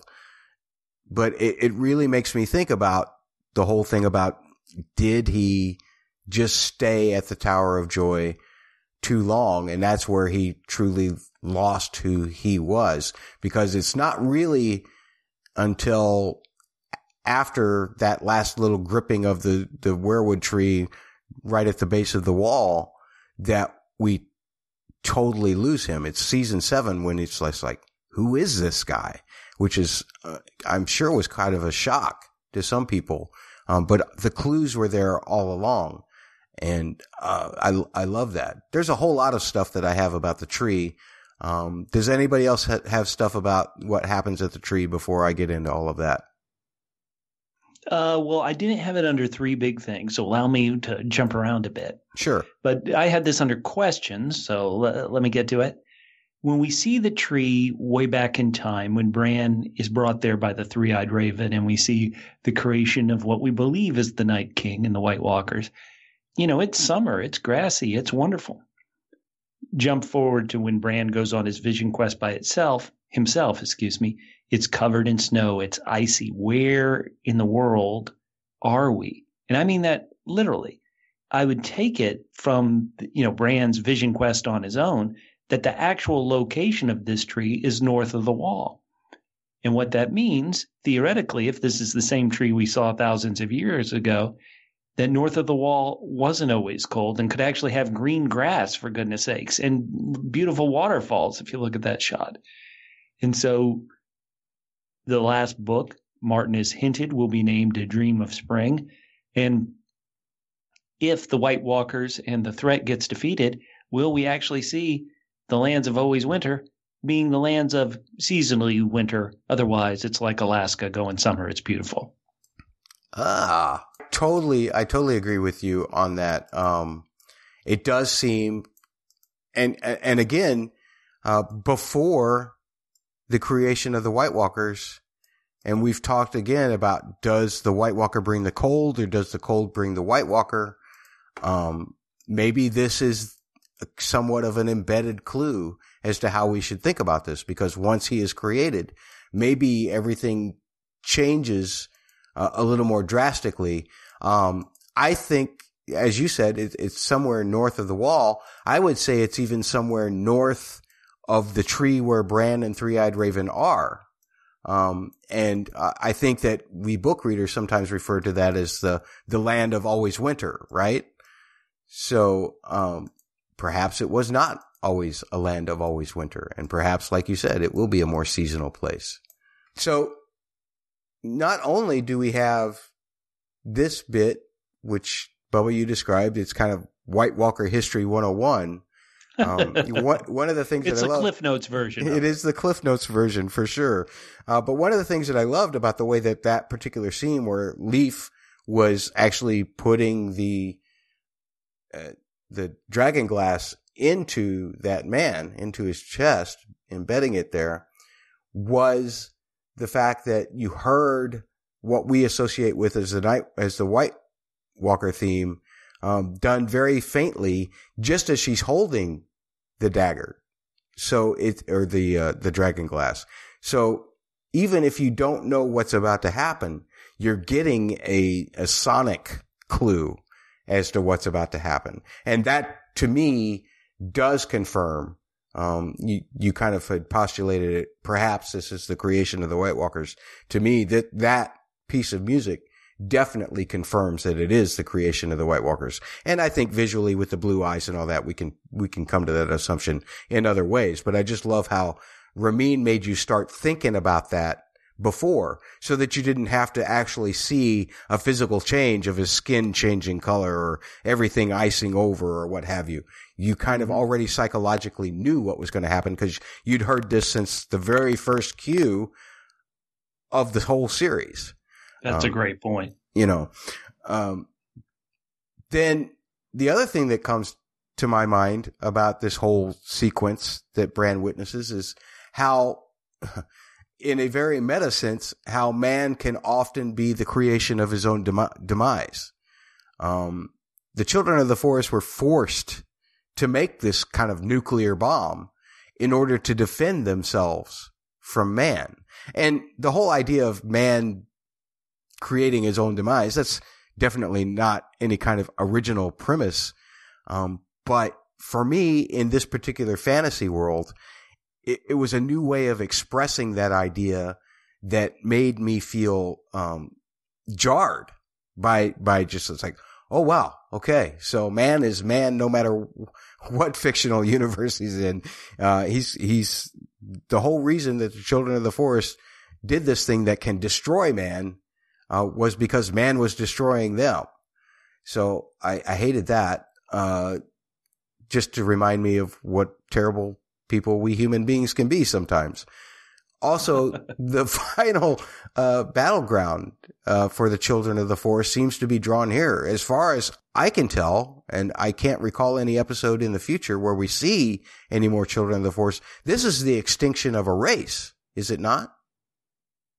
So they also, if if you take the children of the forest as you know, they're another version of man, they created a weapon which got out of their control and then ended up killing them. That's yeah. also, uh, you know, we've got that in our history too. So yeah, uh, absolutely, absolutely, great, great points. And this is one thing I know we've talked about on other rewatch podcasts, Matt. And let's make sure Holly can and jump in on this as well. Is this a satisfactory answer that the White Walkers and the Night King are really just kind of almost programmed robots. Programmed, you know, they're not. Uh, yes, they've got some personality, but it's not like they have some great backstory. Like a Cersei might have a backstory as a as a villain you want to defeat. The the they are just you know kind of programmed to be evil, and will defeating them be rewarding enough to us as viewers? I personally think that if if they are defeated, that will be rewarding enough. Certainly after they've given us so many great scares, like at Hardhome and like in this episode. Um, what do you guys think? Go ahead, Holly. Um, I'm thinking about the last podcast we did together, Hardhome, and you brought up the question of like what their motivation is and does it even matter? And for me, it pertaining to this question, it I'm still curious. I want to know. So um, and I think if there is some sort of weird reason they are doing this, other than the fact that the children of the forest created them to do this, I'm still interested in what that what that is. Um, but maybe I'm just reading too much into it, and maybe there is no point, and they are just robot weapons. And um, I don't, I'm not sure how I feel about that yet. We'll see. That's interesting. I'd like to throw another tangent in that back to you, Bubba, and that is this seems to be something that you're exploring that probably won't be explained in this series.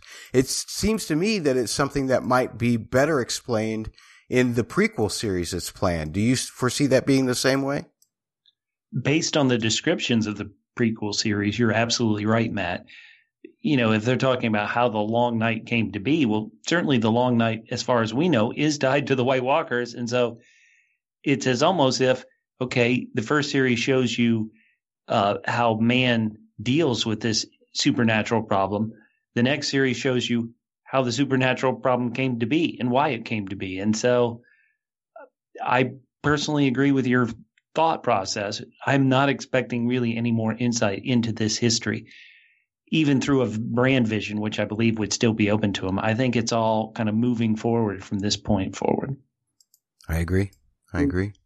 Um, I have one final bullet point on, on the whole tree, and that is uh, more, much more of a character thing. Um, if you've listened to episode three, I pointed out in that episode in our review of Oathbreaker that Bran, as much as we like to think of him as the innocent who is just doing what he's doing, he is a very flawed character. And, and here be it by design of some kind of deterministic universe or just because of who he is, the fact that he's young, the fact that he is, uh, feels, you know, cheated by the fact that he can't walk anymore, that he can't be a knight like he originally wanted to be. Um, Bran has flaws and it causes a great deal of impatience in him. Um, we've seen him up to this point in the last four episodes, anytime he's been with the Three Eyed Raven, challenged the Three Eyed Raven's notions of, no, I want to see more. Yes, he heard my voice. All of these things. Bran is flawed. And isn't it very interesting to have such a powerful character be flawed with things like mm-hmm. in, impatience to cause this kind of hurry up? Um, it, as I said, you know, you can look at this as a deterministic thing. This is exactly what uh, the three eyed raven told him would happen, that he is going to leave.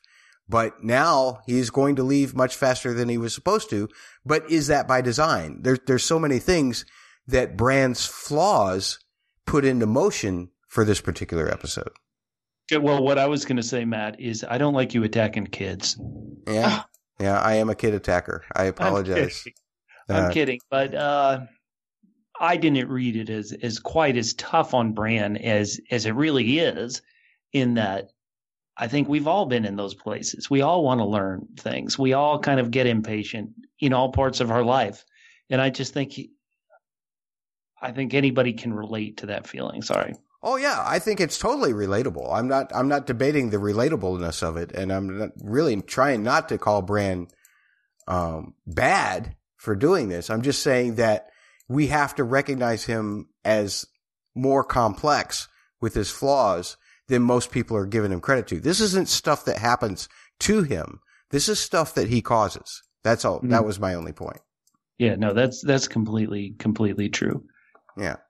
What else do we have on? Oh, sorry. Go ahead. I was gonna say, yeah, his just agree. His impatience definitely led to the events that essentially had to happen anyway, um, in the timeline for everything to for Hodor to become Hodor. So it's all it's one of those things where he made a mistake, but yeah, I think you're right. It just it still had to happen regardless. Right. Right. The past is already written. The ink is It's dry. dry. Yes. Except that part about Hodor and your father hearing you at the Tower of Joy. But uh, the rest is written. I I do wonder about that. If like there's a moment, and I don't have this in the notes, so I'm just kind of off the cuff in this, but there is a moment where right before Hodor thing starts happening, and he's telling him like he's hearing Meera, and it looks like Wylis turns and sees Bran, but I'm not sure if that's yeah. me projecting my feelings. But then like right after that is when the Hodor moment begins, and I was wondering, did he insert himself so much into that memory that he was seen by Hodor and then and then it happened, or am I just imagining that or projecting that? I'm not sure. Holly, that's the way the scene reads. I agree. Yeah, Okay. I, and my interpretation is a little bit different. Um, the fact that Bran is actually warged into Hodor in order to move him, because remember, Hodor was frozen, um, in place, Mhm. and Meera was like, "Bran, you have to get Hodor moving," and that because Bran was simultaneously connected to present day Hodor while having a vision of past Hodor. To me, that's where the connection occurs. And so it may be possible that Wylis thought he saw Bran, um, but I think it was just an actual kind of psychic connection that, that happened because Bran was in connection with both past and present Hodor. Okay.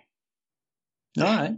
That leads me to another question. I know we're not to questions yet, but just while we're on the topic, is Yes. do you think do you think Bran is still working as Hodor the whole time he's holding the door, or is there a point where like Hodor realizes he's at his at his fate and this is happening and he's the one holding the door and he's doing it because he knows he has to because of what happened to him back in time? Or do you think Bran is uh, still warging into him and holding that door until the moment that Hodor dies?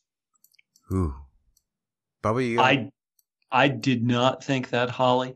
And part of this is a spillover because of the next episode. In the next episode, uh, Mir, you know, spoiler alert, Meera is dragging Bran, and Bran is still kind of out of it. He is still having all this information downloaded into his brain.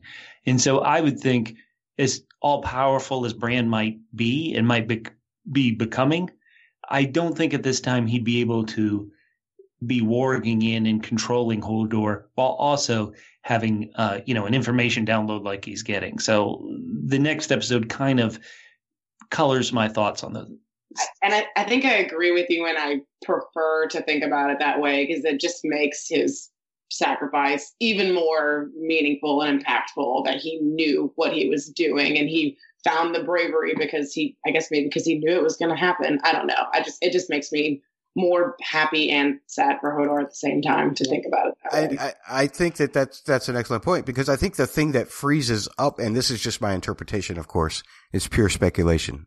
Let me just qualify this.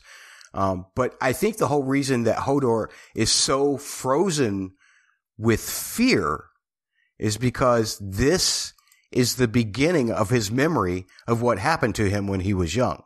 Uh, the reason why he won't move, he, he's unwilling to, to get up and go because he's starting, you know, his, his memory of where he couldn't communicate with, you know, with the rest of the world begins at the moment that Bran enters his head to warg him. So however long he stays, Bran stays with him as he's holding the door, um, doesn't matter. I think there's a couple of distinctive shots of Hodor at the end where he's still holding the door, but his eyes are not glazed over. He doesn't look like he's being controlled by anything. Um, so I, I agree with your premise, um, that, you know, it, it constitutes that much more bravery for Hodor. Um, but at that point, he doesn't really have a choice anymore, does he? Because he's already remembering everything that was injected into his brain when he was younger. You're right. I, and yes, wibbly wobbly, timey wimey. Wibbly wobbly, timey wimey. It definitely, definitely is. Um, we've spent a lot of time on the tree. What other big things do we have? Uh, how about you, Bubba? Well, I have one. Apologies. It is tied a bit to the attack at the end of the show. And even though I really like this episode, there's certain parts of it that at least don't work for me. And Game of Thrones gives us so much great action. Let's look at two of the action pieces in this show. One, as I've already mentioned, is that incredible attack at the end, which I, I just love beyond belief. It makes this episode a classic with a with a incredible, depressing, amazing, heartbreaking ending. But there's another big action scene, or tries to be, and that is this kind of montage of Arya versus the Waif, which doesn't really connect with me at all as a, as a bit of action, a bit of violence uh, anyway.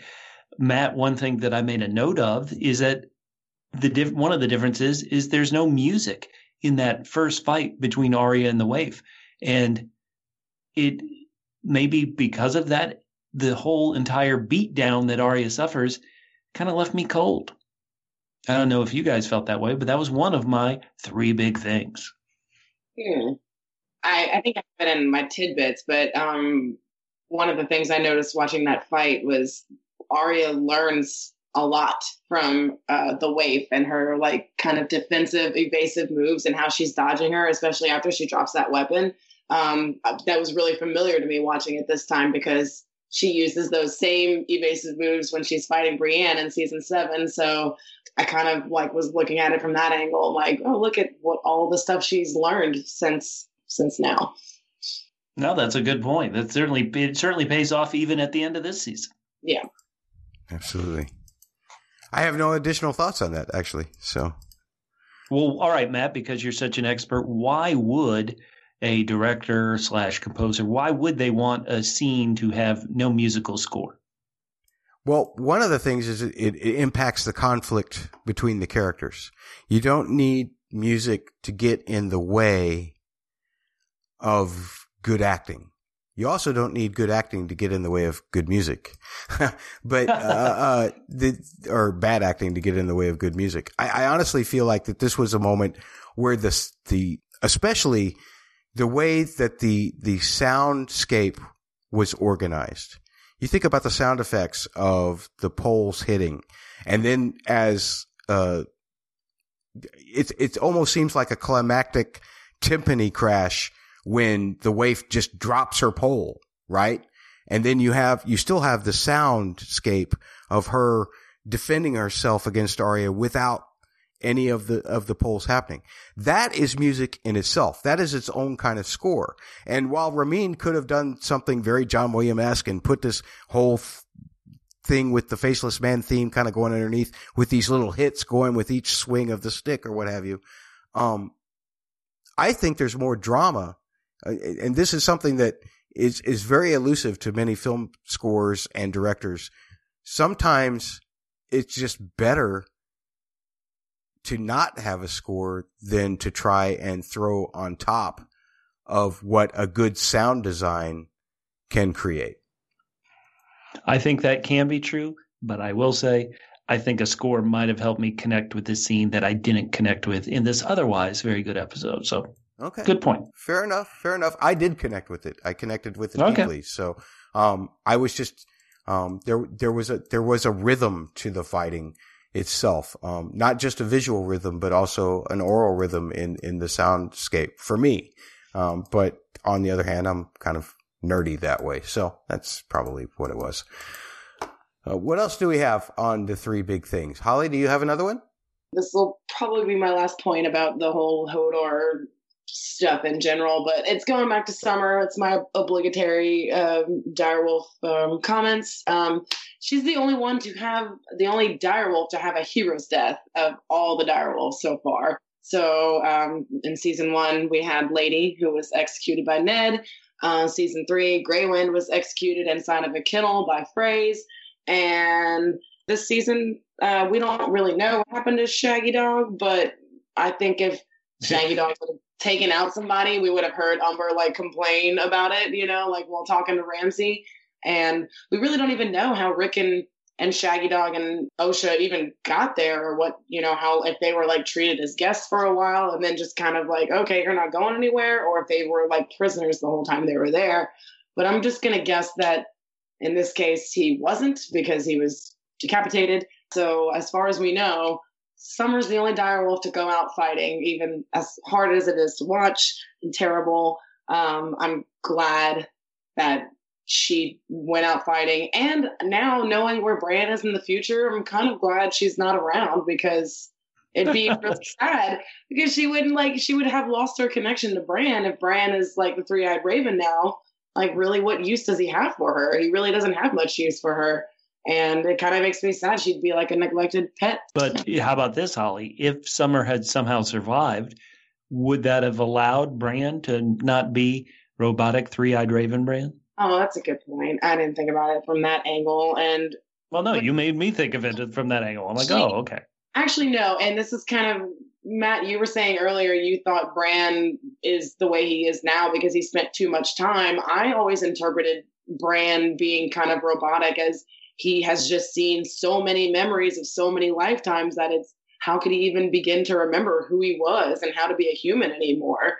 Um, so it's not that he made that mistake by dwelling too long in some memories. It's just that he has way too much going on inside of his head to even begin to be a human anymore. Well, Uh, I, I kind of almost, Holly, I almost kind of think that we're saying the exact same thing, just in different ways. Okay, maybe so. Um, uh, it's just that, I, I mean, I wasn't saying, well, okay, it takes X amount of time for Bran to lose himself.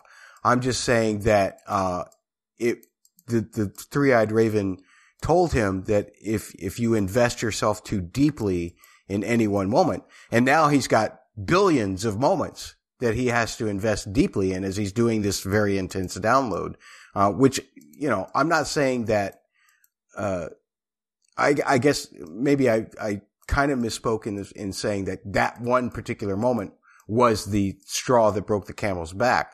Um, it was all of the moments, but he might have been able to pull himself back a little bit if he hadn't continued to persist.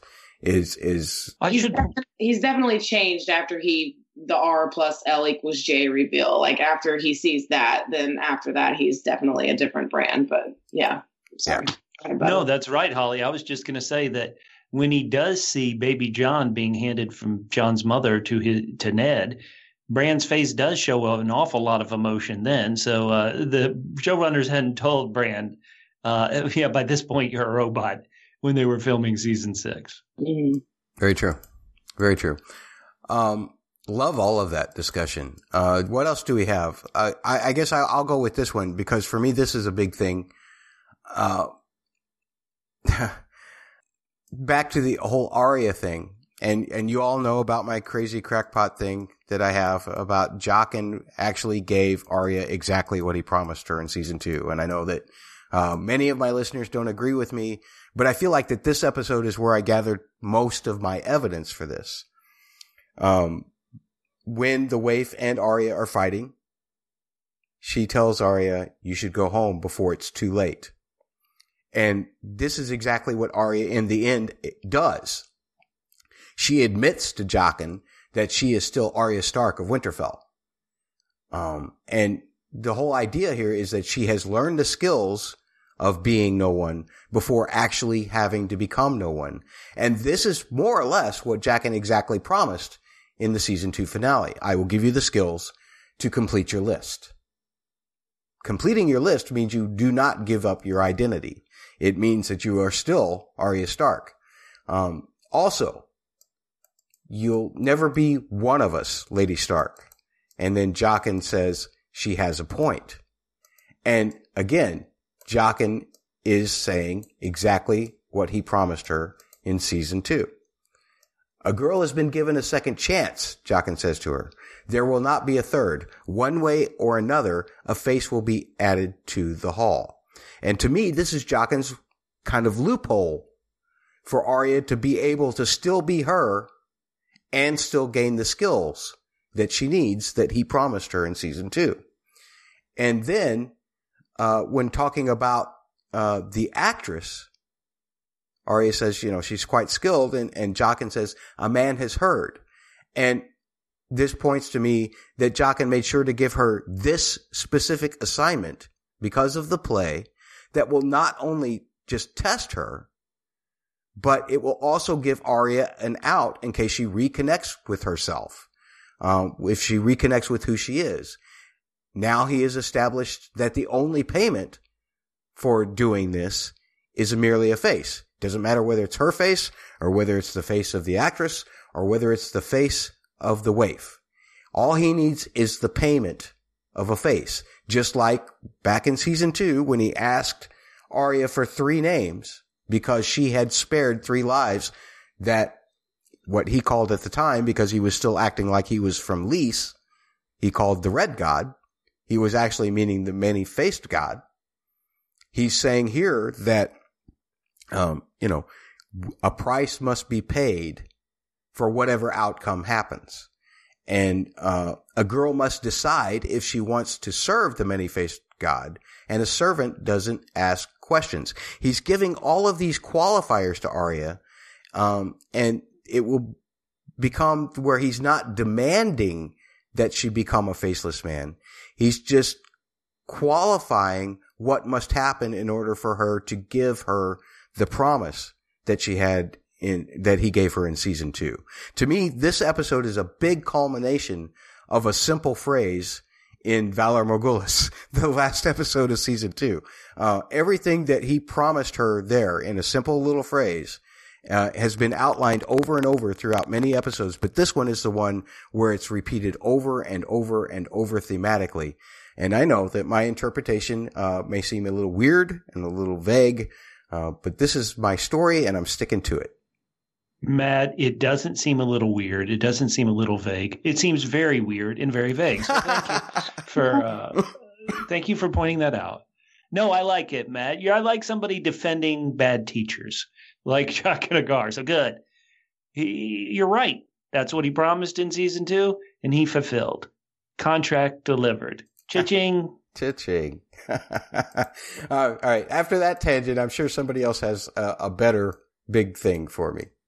No, it's not any better, but I want to go to one of my big things, and that is the last time I was on was sure enough at Hardhome, and I mentioned how there was an awful lot of similarity between Hardhome and between the loot train battle in season seven. Yes. And one of the things I talked about why I happen to really like both of those battles, and I guess I like Hardhome better, maybe because it's the first one of the two type of battles that I uh-huh. saw, is that the battles had an element of surprise to them. So in season two, we saw the Battle of the Blackwater, but there wasn't so much surprise in it, in that both sides knew, okay, the enemy's coming, or Stannis' fleet knew, okay, we're going to attack the enemy. There wasn't that surprise there. There wasn't that surprise in the Battle of the Bastards because both sides agreed, okay, we're going to fight tomorrow morning. There wasn't that surprise in the attack on the wall, other than, the, I mean, there was a little bit of surprise, but the Night's Watch knew the Wildlings were going to attack. The Wildlings knew, okay, we're going to attack. And so in both Battle, uh, excuse me, the battle at Hardhome and the Battle of the Loot Train, one side doesn't know this attack is coming. And sure enough, in this episode, the infamous attack of the Night King's army of the dead and his uh, fellow buddies, the White Walkers, the show does a great job of telling us, okay, he marked you. He can get in the cave. It's coming. But it kind of does a real deft touch. At least it did for me as a viewer the first time. Before letting you know, okay, you know how he touched you when it's bad. Well, it's going to happen later tonight. you know, theoretically, uh, or however long this uh, period was. And so when we have one side doesn't know it's coming, and when you know Meera sees her breath you know, that's a bit of the infamous back at Hardhome, the dogs barking. Wait a minute, something's wrong here. Meera sees, you know, she's in the cave with Hodor. She's talking about, oh, we're going to get to eat something other than roots. Oh, it'll be so great. And she sees her breath and Hodor sees his breath. You know, once again, it's like the dogs barking in Hardhome. It's like Bronn hearing those, you know, the Dothraki horses yes. in the distance. There's always this like, okay, wait a minute, what's going on? And I think it, it, for me, it just makes these battles so wonderful. Now, of course, one thing between all three is they're all just wipeouts. There's no real fight in any of these. Yes, the heroes get little victories. Meera kills a White Walker. Let's give her 100% credit for that. But this is a this is a slaughter, just like Hardhome was a slaughter and a loss, just like the Loot Train battle was a slaughter and loss. And so eh, I'm just talking a, a big point the show does these very well. I tend to enjoy them. Looking forward, is there any way season eight is going to have another surprise attack? I would say probably it's going to be tough to surprise because with Bran being all seeing and all knowing, he would he would hope he's going to know. Okay, the wall went down. We got some trouble. They got a, a zombie dragon with them. But uh, once again, I love this style. I love that shock. The first time seeing it, the fact like, oh crap, this is happening now tonight uh, I loved it. And, and, even though I kind of, some of the, you know, next week on Game of Thrones kind of revealed that it probably would happen in this episode, I had forgotten about it. And so the surprise of, oh crap, it's coming. And then, oh crap, it's this bad. Oh crap, we're all dead. Really, really works great. And, um, so I love that even battles can have shocking twists. When people talk about Game of Thrones, they always talk about the shocking twist, the red wedding, Ned losing his head, those kind of shocking twists. But when a battle comes as a shock to the characters, I love it. And uh, that's one of the reasons why I believe this episode is so powerful. And I love it as much as I do. It, you know, it's top 10 for me in Game of Thrones moments. So to summarize, you're a big fan of the subtle harbinger, right? Right. Yeah, yeah I, I, I, think it works. Yeah, I do too. I do too. I absolutely agree. Holly, any thoughts on that? Uh, n- no, that was just great. Again, brilliant. Yeah, you're way too smart for the rest of us, Bubba. Just get off the podcast now. No, okay, don't, well, no, no, do not, do not get off the podcast. Uh, go for it. And that is my third big thing, and my three big things was Bran has all this power, and he got all this power. And in season seven, and in admittedly at the end of this season, season six, he's using it his power for kind of like, okay, let me tell you about these things that happened in the past and for season seven, a bit, we saw him do some reconnaissance to see, like, okay, where is the Night King and his army now when Bran got into those uh, ravens and flew north of the wall.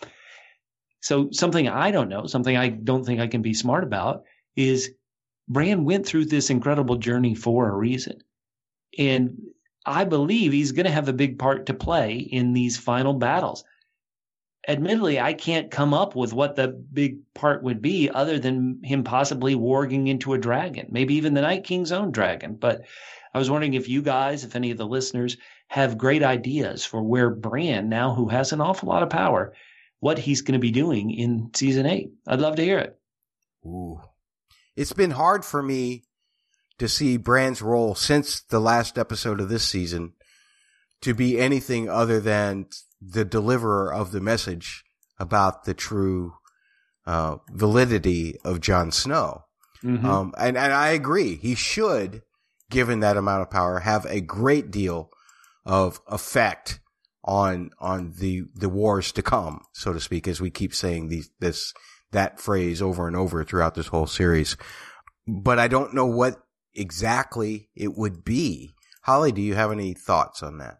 Not any definitive thoughts, but um, I do like the idea of Bran possibly warging a dragon. I wonder if his powers could extend to even warging an undead dragon and maybe using uh, undead Viserion against the Night King. I don't know how possible that is, but Let's Uh-huh. do it. Come on, it'll be fun. Yeah, totally. Um, Well, it's very interesting because it doesn't seem like at least small fires, we, as we see evidence in this episode, the small fires don't seem to affect the White Walkers at all. Even the White Walker that came through, uh, the meeting place at Hardhome didn't seem affected all Right, that much They have by the fire. ability to kind of put out the fire around them. So yeah. Yeah. So uh, if a dragon were to unleash, you know, like say Dro- Drogon unleashed a fire blast at the Night King, would he ever even feel it? I think that's a great question, and I think the show would make us believe he wouldn't. He'd be able to stop that in its Uh, tracks. On the other hand, oh, I'm sorry. Go ahead, Holly. No, I was saying, I don't think I agree with that because if if a Valyrian steel, which is made from, is, is it not made from dragon fire or or Well, you're bringing up a great point, Holly. The, e- especially some book knowledge is that uh, Dragonfire and the Valyrians, who uh, kind of tamed the dragons way back when, certainly helped create Valyrian steel. I don't know. We, I don't know if we know enough to know if be, the one thing that the show makes me question is way back at the beginning of season four, the episode Two Swords. Mm. Tywin was able to reshape, reshape uh, Ned Stark's sword, Ice, into two different swords, and he certainly didn't have Dragonfire to do it. So, good point. But the the steel was forged in the first place by you know special good point. Of dragon fire, and if dragon steel and dragon glass can take out White Walkers, I assume dragon fire can as well. Um, All right. Well, I'd like, love to see it. Let's do this. Yeah. Yeah. Okay. Yeah, we, we we're going to have to see. This is going to be. This is why season eight is going to be so much fun because those kinds of questions will will definitely in the course of the of the battles that we're sure to see will have to be defined one way or the other. Um, so we can draw better assumptions about the power of the dragons themselves versus anything that the dragons may have had uh, a part of making. Um, and dragon glass is nothing more than obsidian, which is volcanic glass, right? It's kind of a volcanic crystal, um, which would make sense why it would be so plentiful on Dragonstone because Dragonstone is an island, probably a vol- formerly a volcanic island. Um, so what, what is it that constitutes what man calls dragon glass or what man calls dragon steel versus its actual power in relation to actual dragons. Thank God we have all of that in the show so that we can figure it out as we go along. Gilly, read those books and then tell Sam what the answer is. Yes, exactly. We need Gilly to guide Sam to the answer. Yes. Holly, do you have a, another big thing? I I do, but it's really not very big compared to all the other things we've been discussing. But Jon leaves the wall in this episode, and it's the first time he's leaving the wall not as a man of the Night's Watch, and that's just I know he kind of says his watch has ended, you know, in previous episodes, but he's actually leaving now and moving on, and um, and it's just it's a really small moment in this episode, but it's huge going forward because we know he's just in the near future going to become king in the north, and, uh, and then we're going to find out his true parentage and his legitimacy being born of those parents and where his position actually is in the world. And um, it's just it's just a big deal. And I, I just I just appreciated that moment. And also him giving Ed the wall and Ed only has like 56 Night's Watchmen to watch over or whatever. Mhm, mhm. But, um, it's gonna grow. Well, well, there was no vote. Does Ed officially become the 999th Lord Commander? Like, there was no vote, or was this a coup to Ed? it, it was a coup to Ed, but I really think everybody's just tired and they don't really care anymore. And there's bigger problems than making sure whoever is the new Lord Commander of the Night's Watch was chosen in the most democratic way or not. and and to you know abandon my straight man philosophy uh just to say that the biggest thing about this is that Ed is in charge that uh, regardless of who Jon was or who Jon will be or whatever Ed's in charge Dolorous Ed is in charge of all of this I mean that is huge how, how can it possibly We're doomed. Let's just surrender to the Night's King. We're done. Exactly. It, it's over. It, well, it, here's the funny thing because of where the forces of the Army of the Dead breached the wall. I mean, Ed can man the wall for the rest of his life and he probably won't even see any action. Right. The final scene of season eight of Game of Thrones entirely is somebody coming back up to the wall. And Ed's like, Yeah, I, I protected the wall. They didn't get through. What, you didn't hear? Oh, they did? Oh. Oh. Nobody sent a raven. Oh, ravens died from the f- dragons. Okay. Um, uh, am I still getting paid? Very good. I, I do have one final big thing too, and I know it's not a very popular uh, point to make as a big thing, perhaps amongst our listeners. Maybe it is, uh, but to me, the Kingsmoot itself is very big. Uh, and again, to abandon my straight man thing and and to go with a total uh, tongue in cheek thing, it's the turning of the tide, right, for the Iron Men. Um, I loved. Theon speaking. Yeah, I know. Wow. He actually went there.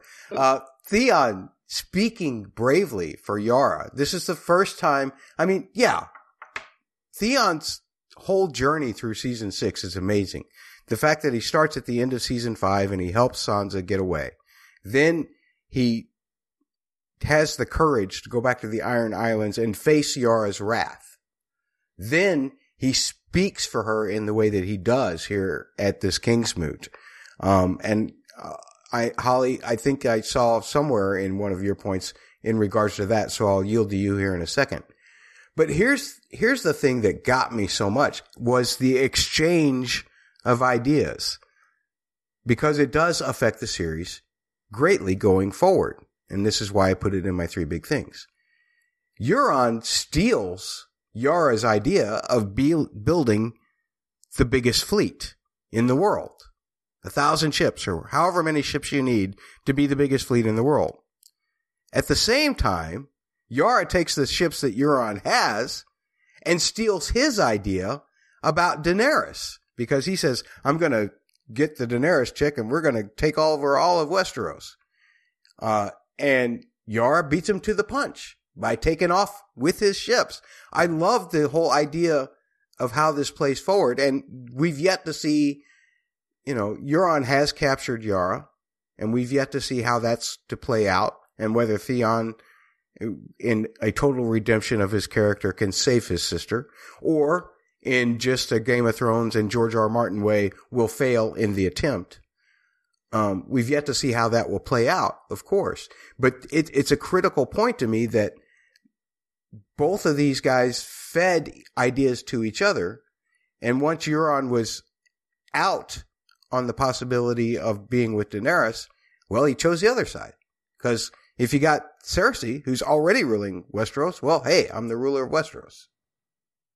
You know what, Matt? That's a great point. Now I want to go to my big point, and that is Euron steals Yara's idea, she steals his.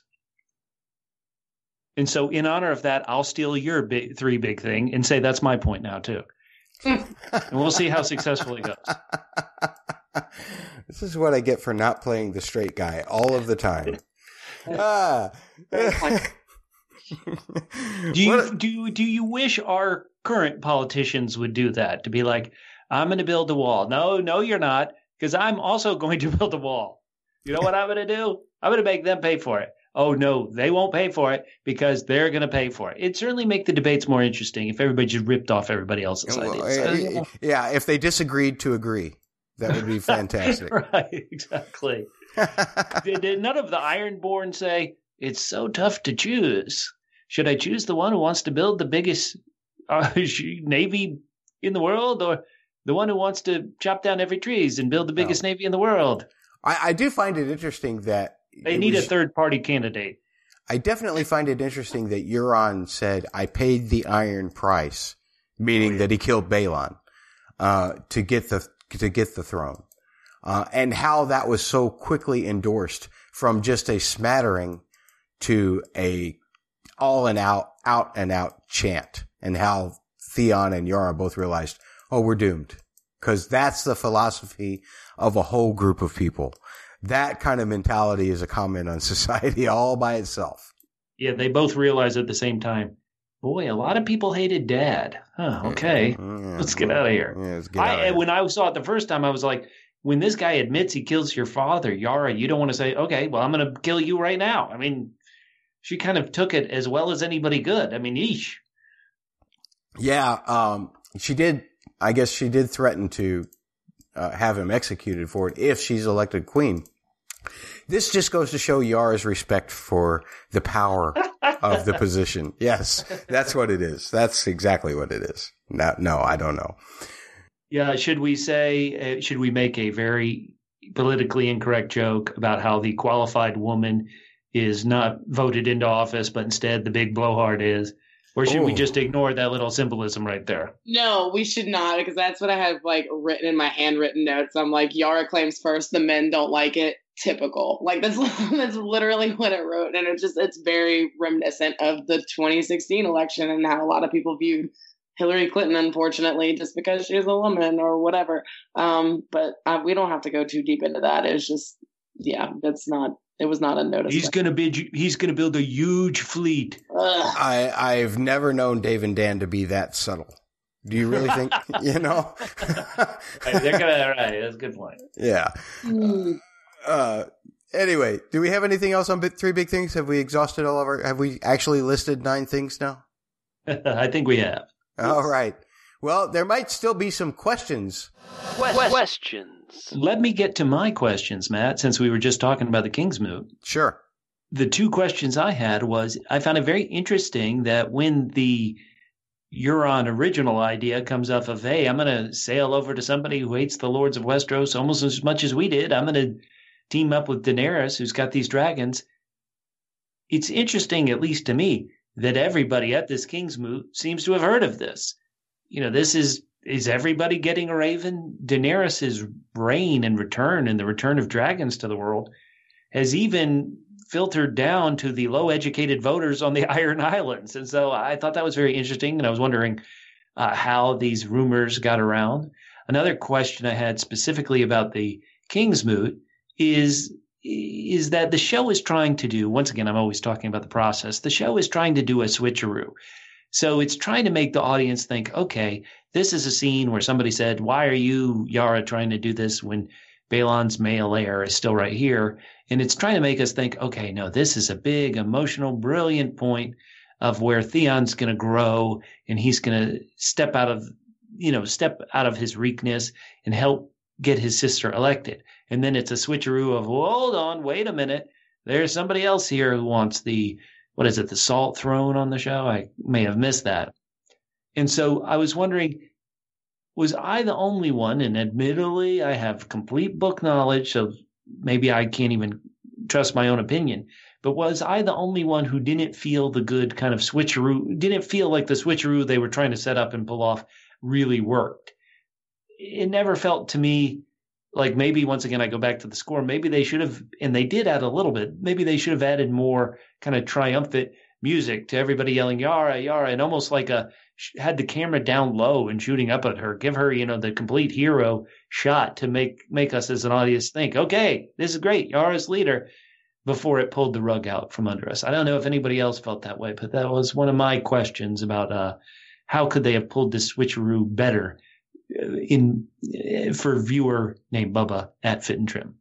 All right, on. Well, uh, I will yield any answering to uh, Holly first. I don't really have an answer to your second question, but your first question, I think even Joffrey, before he dies, has heard of Daenerys and the dragons, and and Tywin like confirms with him, yeah, that it's true. And thinking about Greyjoys and people from the Iron Islands are people who are on boats, so they probably met a lot of traders who keep they keep hearing the same story over and over again. So it wouldn't be it's not that surprising to me that they would have heard of Daenerys. Mm-hmm. Uh, no, I think that's a good good answer. Well, and my answer to that first point, uh, to that first question, actually, I didn't feel like that they were actually informed until Euron informed them of it. Okay. Um, that that was the impression that I got at that time that he just made a case, and it it could have been complete BS as far as these guys knew, but they were like, okay, yeah, this guy's been gallivanting around So maybe he knows something that we don't, and so they just took his word for it. Hmm. But that was just my impression. To endorse it wholeheartedly uh, was a very uh, television show. Let's get this thing over quickly. Yeah, yeah. Let's move, move along. move I, along. I, I, I, I do appreciate your point about that. As far as the switcheroo thing, um, I obviously, having been a book reader, uh, expected Yara to be challenged. Um, so I, I was not as affected by that as maybe TV only people were. I agree with you there. Um, I do feel like that that shouldn't take away anything from the impact that I felt of Theon just finding the courage to say anything at that point. I think to me that was the uh, was the real moment there because we all knew that once Euron appeared, that it was over for Yara and Theon as book readers. We knew this because we had read that in book four. Uh, but at the same time, um, I did, I did feel the emotional impact of it, uh, as opposed to you, I guess. Yeah, I guess I would agree with with Matt, and I'm I'm using up all my tidbits here, but um, I Theon didn't after all the torture and everything he went through and all the parts of himself that he lost, he did not lose his ability to make a great speech, and he's very he's very moving in that speech, and and like until Euron comes along, and we know he has that great moment at Winterfell too, when he's trying to rally the Iron Islanders against the Boltons that are outside the gates, and then we know he's going to have another one coming at the end of season seven after he gets the crap kicked out of him, uh, and he's still going to like get everybody riled up and ready to go save um, Yara, and um, so it's just it's kind of nice to see that in this moment where he had been so broken up until now. Uh, he's kind of coming out strong and speaking strongly for her and very impassioned still. I was happy to see that. I think I think Alfie Allen is too often overshadowed by everything else happening in the show, but his performance is has been really good these past few seasons. Very good. Yeah, I have a question. Let's hear it. My question uh, is in regards to Varys, and I know that um, I'm going to continue to use up Holly's tidbit points because I'm pretty sure she's going to have a response uh, pertaining to her tidbit in my question here, but uh, the quote is from the high priestess from Volantis. Should I tell you what the voice said? Should I tell you the name of the one who spoke? Now, is there any reason that we should think that we're going to get a definitive answer to these questions in season eight? Is my question. I'm not asking you to answer the question itself. Just, do you think the showrunners have no choice now that they've boxed us in? Or do they have I mean, cause we have what? We're expecting close to 90 minutes an episode according to everything that we've heard. Um, so that's what nine hours of television. Surely they have, you know, five minutes to answer this particular question, right? Hmm. Okay. I'm inclined to say yes. Just with all the red priests building up. They've been doing this season alone. I've i've kind of noticed that they have a lot of that kind of happening and especially in this particular episode and you know making a point of mel saying she's you know going back to Volantis and she's going to come back to Westeros. Like what's she going to bring with her? Is she going to bring a bunch of um, more like more red priests with her or priestesses with her when she comes back? Um, so i don't know. I kind of hope we get an answer to this question. Matt i'm going to go even farther I'm going to say if you read behind the scenes interviews, Dave and Dan, the showrunners of Game of Thrones, talked to the creator of this series, George R. R. Martin, to kind of plan for the end. And according to them, George Martin told them kind of three things that made them go, oh, snap, holy smokes, whoa, that kind of blew their mind. One was at the end of season five and the burning of Shireen Baratheon. The second thing was apparently in this episode, the right. incredible reveal of Hodor. And for whatever reason, I've always thought that the third thing, I'm like, what would be the third kind of thing, twist that would shock them? And to me, it is, we're going to find out what it said, and it's going to be a holy smokes, you know, reveal. And so if I had to guess, it's, it's that question you're asking. Who's, who said you know, what voice said what when they burned Varys' manhood all those years ago. And uh, I, I can't imagine what that could be to shock me so big. But if, say, you know, they threw it on the fire and it suddenly said, you will be king, or, you know, something like that, that would be a, like a holy smokes, what, huh? So it'll be nice to, it'll be, that's my own, that's my calling my shot. It might be a long shot, but it's one that I always have kind of felt. Very good. Let me put, uh, uh let me dig the hole a little deeper. Um, do you think that what Varys heard in the fire has anything to do with his conversation with Melisandre at the beginning of season seven? Mm, the only thing I can really recall about that conversation is that Melisandre drops a truth bomb on him that he's going to die there, and so will she. AKA, they're not going to survive season eight if you trust uh, Melisandre's visions, which I, I tend to. So, uh, was there something else that we should be thinking of there, Matt? Well, no, that's exactly it. I just wonder if what was in the voice might have something pertaining to his death. Hmm, okay. All right. I'll see it. You know, just as a pure speculation. What else do we have in the way of questions, guys? I'll go ahead and throw my last question out. And that is, is that neither the show nor the text of these books have seemingly, to my mind, explained exactly how you get a contract with a faceless man to go kill somebody.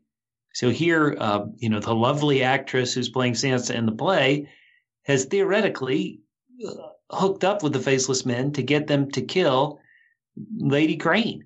But we don't know how. What did she pay? How did she convince them? Did the faceless men really just take anybody? Oh, okay. You want the lead part? Sure. Uh, and I know the book hints at it's always a high cost, and the cost is relative to, you know, it's kind of like a cost that costs you pretty much the thing that, you know, would hurt you the most. But still, I I hope somebody sooner or later answers, you know, how this works, because it seems very mysterious. Like if if I'm an understudy or a, a bit player and I want to just kill the lead, and that suddenly is going to make me the lead well, you know, what can I pay? What have I got? I'm a I'm a working actor here. I'm work bussing tables to make ends meet. I got to run to auditions all over Braavos. You know what? What do you want from me, faceless man? And so I want to know, listeners.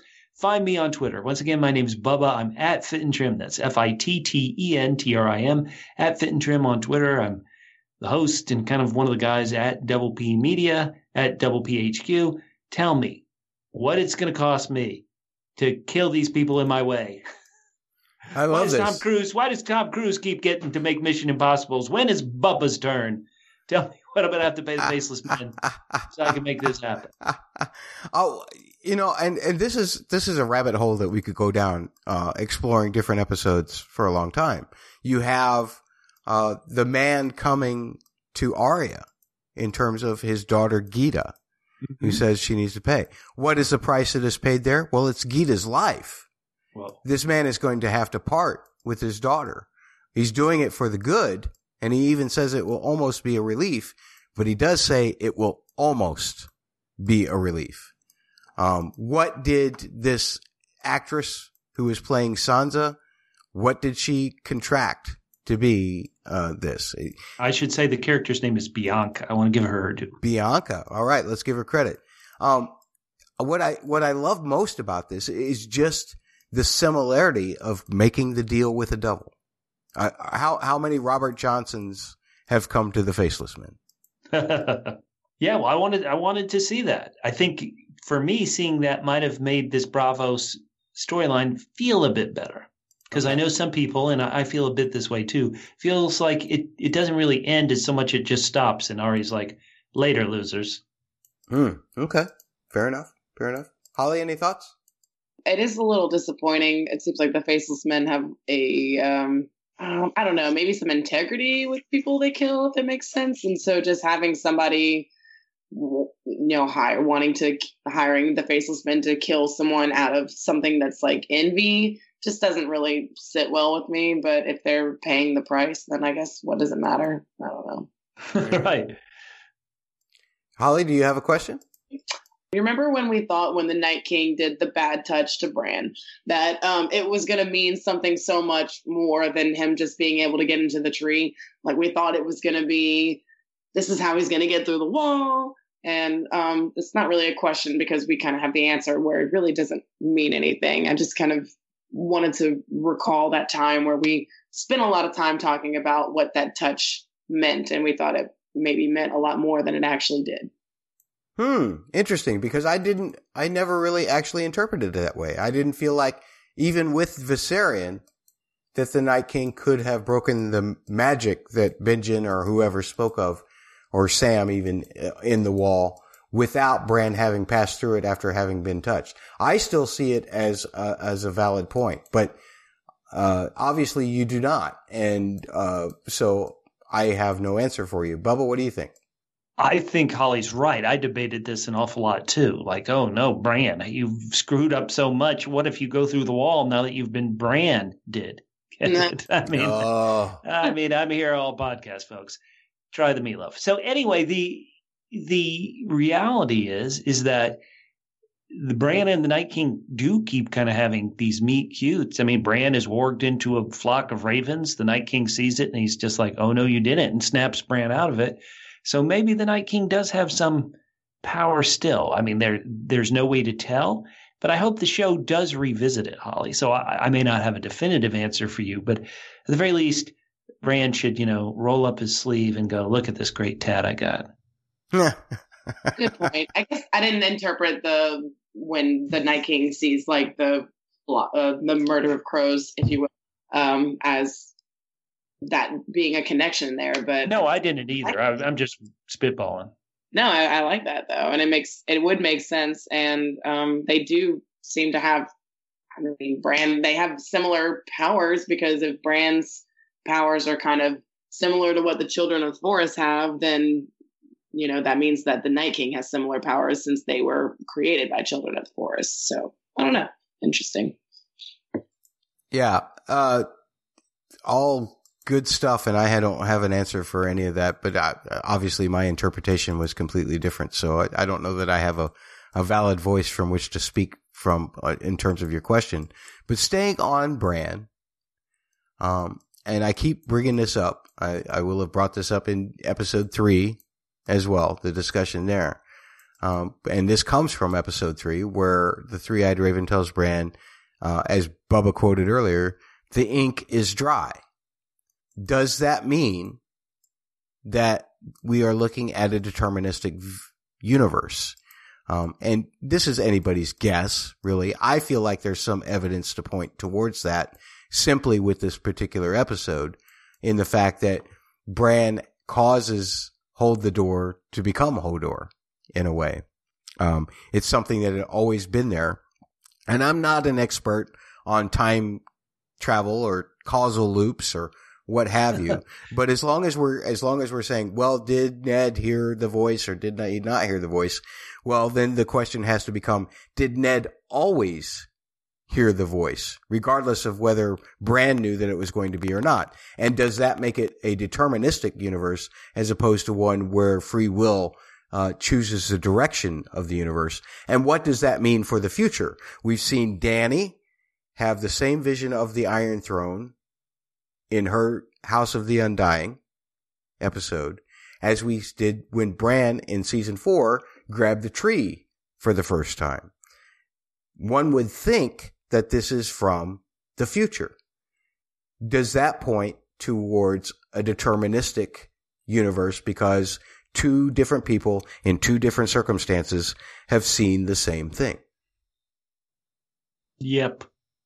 I I believe it does, Matt. Okay. I, am not saying we won't see one more instance of something in the something in the present, for lack of the show's present, affecting something in the past. I, I wouldn't be surprised if we don't see another one, but it'll it'll always be. I I I, I we used to have this debate on our book read podcast, Matt, mm-hmm. where I was saying Brad Bran could change the past.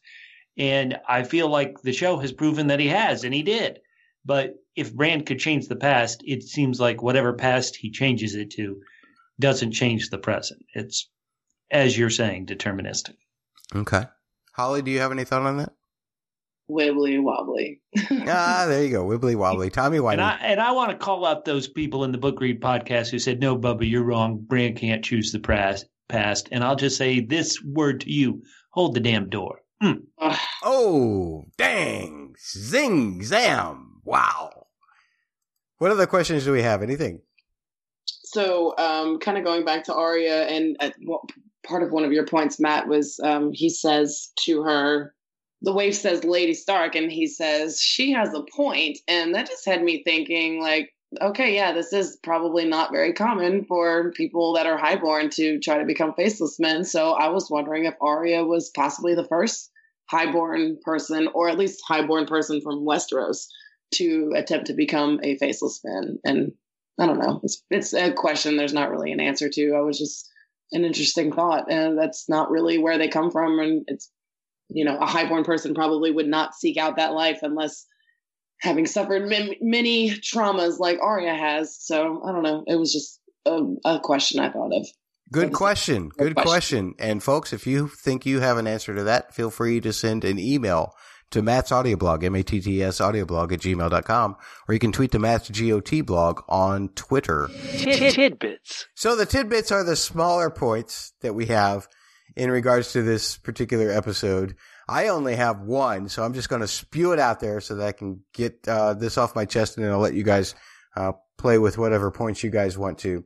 But uh, Sansa, in regards to Jon and and Davos, uh, has to tell a little bit of a lie about Brynden Blackfish, and she's getting better at her lying. Uh, but as Holly mentioned earlier, she's also letting Littlefinger get in her head. Um, and I feel like sending Brienne, uh, of course, is going to give us a, a couple of great moments in in in the future episodes where she gets to see with uh, J- her buddy Jaime again. And I know that a lot of people who ship Brienne and Jaime are excited about that. Nonetheless, uh, this is a, a bit of a concern for Sansa, and, and one of the reasons why I said she's not any stronger as a result of the rape. She's still very vulnerable in the way that she lets somebody like Littlefinger manipulate her in a way. Not, uh, not to the degree, and that's part of the triumph of the end of season seven is that it's finally shut down. She finally has overcome that. Um, but here, um, it does cause some problems. We'll see some squabbles between her and Jon in the future about various things, about getting certain houses to fight for them, uh, up to who's going to rule Winterfell and how they're, how Winterfell is going to be ruled. Um, all of these things are really the embedded by the, the quote that Bubba gave earlier. You know, your brother's army, half brother. I mean, just that little bit got into Sansa's head. And again, I say Sansa was already strong. Being raped didn't make her stronger. It just showed the strength that she had. Um, and she still shows that she has weaknesses that can be exposed. Um, and I love Sansa. You know, it's not like I'm assassinating her character here. It's just Sansa's human like the rest of us. And Sansa's been through a heck of a lot more than most of us ever will be in through. So, uh, give the girl a break, but at the same time, understand that she, just like every other character in this story, has flaws and has weaknesses and has, you know, situations that some are out of her control and some, because they're out of her control, have allowed her to be not the way we would like her to be. And it's easy to start to criticize that, at the same time, just please empathize with that before you criticize. That's all I have to say about that. Who else has a small point? Um, I'll just add on to that. I'm I'm thankful in this episode that Sansa at least has a nice female companion, Brienne, to kind of like call her out on that lie a little bit and at least question it, and maybe you know, hopefully that kind of helps Sansa question her own motives and going uh-huh. forward and why she needed to lie. Um, everybody needs friends, guys. So um, I, I like that aspect of it. My small point is um, kind of going back to what we were talking about earlier with Varys and the Red Priest, but just we didn't really touch on how specifically freaked out Varys was be- with all of the things the Red Priest was telling him about his life that, you know, we only know because he we heard him tell Tyrion this. Um, and just seeing him, you, we've never seen him so like perturbed or disturbed before now. Uh, and I just, I just kind of like that moment and seeing a, a, different side of Varys that we're not used to seeing. And uh, I guess you know, Red Priestess firebirds are greater than little birds. well, my only tidbit is that this whole scene of the bloody hand, the play happening here, is based on a sample chapter of the next book, which who knows if we'll ever get, The Winds of Winter, where Arya is stationed at this play. And it's fun to see that even now, when theoretically there weren't books out, the showrunners were trying to pull anything they could from George's uh, world. And so I, I, liked seeing that. Well, and folks, let me just uh, say this as a qualifier for Bubba when he comments about the Winds of Winter. Holly and I met Bubba at Con of Thrones, and we saw him. Uh, he was part of the con- costume contest where he was a living version of the Winds of Winter, which had a bunch of POV chapter titles and a bunch of blank pages. This expresses Bubba's feelings about where George is in terms of his progress with this book. Is that not correct? The photos are online, Matt. The Just photos? check them out. Just check them out on our Facebook page. It's facebook.com slash double PHQ. That's the word double, the letter P, the, word, the letters H and Q for headquarters. Go there now, like the page, subscribe, donate, put your own photos up. It's all right there on the magic of the World Wide Web. He is a social media king, that Bubba Boy. Holly, you got anything else for us?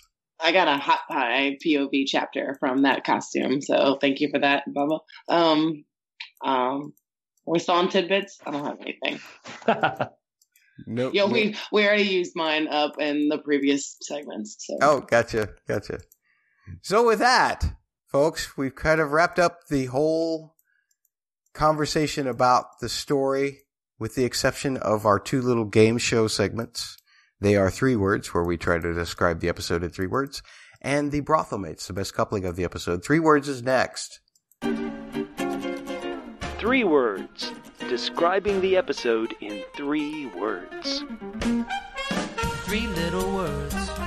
Oh, what I'd give for that wonderful phrase. To hear those three little words. Three words. That's where you try to describe the episode in three words. As one of my co-hosts tonight, who does the voiceovers for this podcast, just told you. Before we get into you describing the three words, my fellow co-hosts here, Holly and Bubba, I want to say, folks, I have show notes for this podcast. Please read them. When you hear music underneath, the people that are playing that music is listed in the show notes. I don't ask you to buy their things. I don't ask you to do anything except just know their names. Mozart didn't sell a million CDs. Loser. He didn't, he didn't sell three billion MP3s. Weak. Exactly. You know what he did? He wrote, and people heard it. And he played piano, and people heard it. And they started talking about him. They learned his name, and they kept spreading his name. And then finally, somebody said, oh, wait a minute, everybody keeps talking about this Mozart guy. Maybe we should kind of categorize his work. Maybe we should try to save the things that he's written down. And now, hundreds of years later, we still know who Mozart is. So I'm I'm pro Salieri. Go, buddy. Salieri. Yes. We don't necessarily remember who his name was, uh, always. Eh, but uh, music scholars, of course, do. Any rate, uh, be a music scholar yourself and remember the names of the people who put music underneath this podcast. I thank you for it. It's the only way, since my name's listed in some of those sometimes also, it's the only way that I'll ever be immortal. Goodness knows I'll never have sold enough CDs in my life. And even if I did, I couldn't take it with me. But if you remember my name and you tell your children my name, well, then I've already got a generation on most of my cohorts, right? So let's move on to our three words for this particular episode. Bubba, why don't we start with you? Okay, so this is a, a shout out to the great animated series from yesteryear, King of the Hill. My three words for this episode are Damn it, Branny. Bran, why did you have to go and get impatient and cause all this trouble? You could have spent another year in the cave up north eating tree roots and. Oh, okay, now I get it. I understand. Damn it, Branny. That's my three words. Very good. I'm going to go with mine because I feel like Holly will have a response to mine, if nothing else. Uh, my first one is. Well, actually, first I want to say that no one gets to say hold the door. That's not the three words you get to say. If you submit three words saying hold the door by submitting an email to Matt's audioblog at gmail.com or by tweeting to Matt's GOT blog on the Twitter. You will not be read. I'm just kidding. You absolutely will be read. I'm betting that I get about five of those this time around. But my three words, or at least my first set, is timey, wimey titillation. You've heard us talk Doctor Who lingo this entire episode because of what happens between Bran and Hodor, and I was titillated by the possibilities that that aspect of this episode brought me. Holly, what are yours? Um, yes. So in response to that, this is clearly a fixed point in time for um, Hodor and Bran's journey together. So, um, especially with Hodor, so I went with Wibbly Wobbly Wylis. Excellent. Excellent. I love it. Timey wimey titillation, Wibbly Wobbly Wylis. I love it. Uh, I have one last one, which is kind of goes across most of the storylines, or at least I feel do. I, I, stretched some of them so that they would go across this. Uh, the waif said to Arya, or the Jaqen said to Arya that uh, the waif had a point. So has a point is my three words alternate. The waif had a point. The Night King definitely has a point that he sticks through the three-eyed king, uh, three-eyed raven. Euron had uh, a point, and Yara had a point that they were both trying to reach atop the Ironborn. Sansa makes a huge point about Littlefinger, either you're an idiot or an enemy. The Children of the Forest use the point of dragon glass to create the Night King. And I'm sure there's probably other ones that are more obvious that I'm just too inobvious to see or uh, too busy trying to stretch the other ones to make it work. But that is my second set of three words. Does anybody have a second set? The silence is deafening. We will move on to brothel mates of the episode next.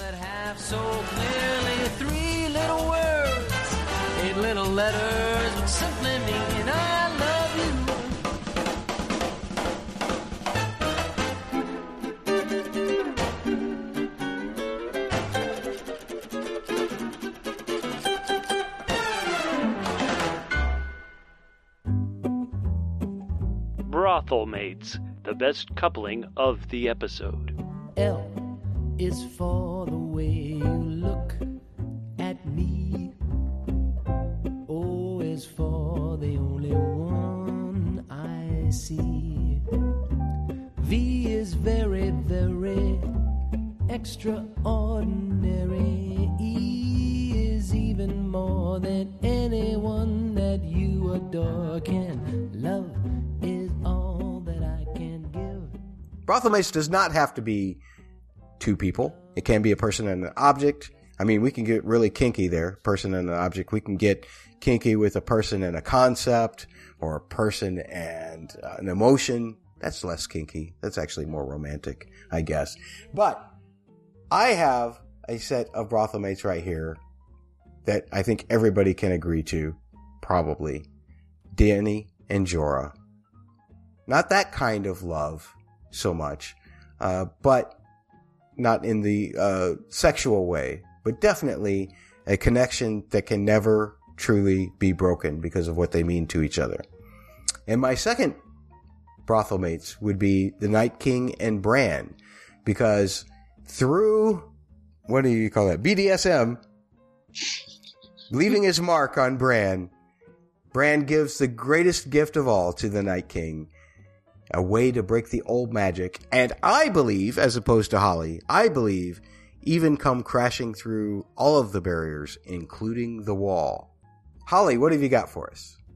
Um, I'm I'm hoping uh, my brothel mates are children of the forest and regret uh, for the monster they created and end up, you know, murdering them all as well.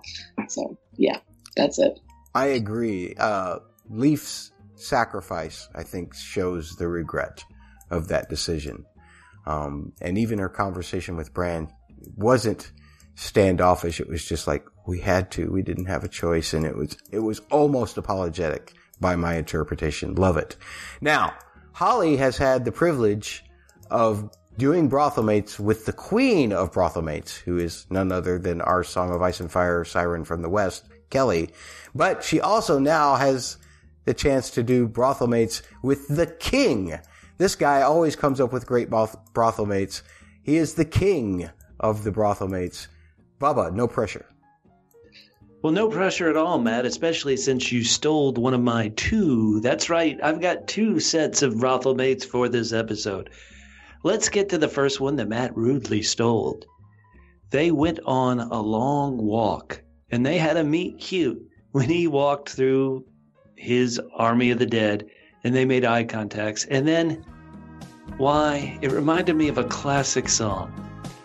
The Night King sang, he sang, I want a brand with a slow hand. I want a warger with an easy touch. I want somebody who will spend some time in the cave, not come and go in a mirror pulled rush. When it comes to love, I'm nobody who understands. I want a brand with a slow hand. It's the Night King and Bran. They have a psychic connection. They love touching each other.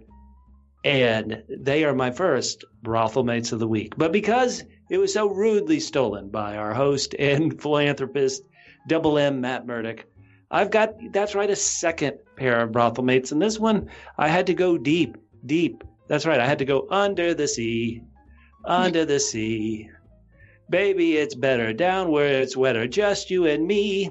So this couple, they were they were really into each other. They were into each other so much that how do I say it?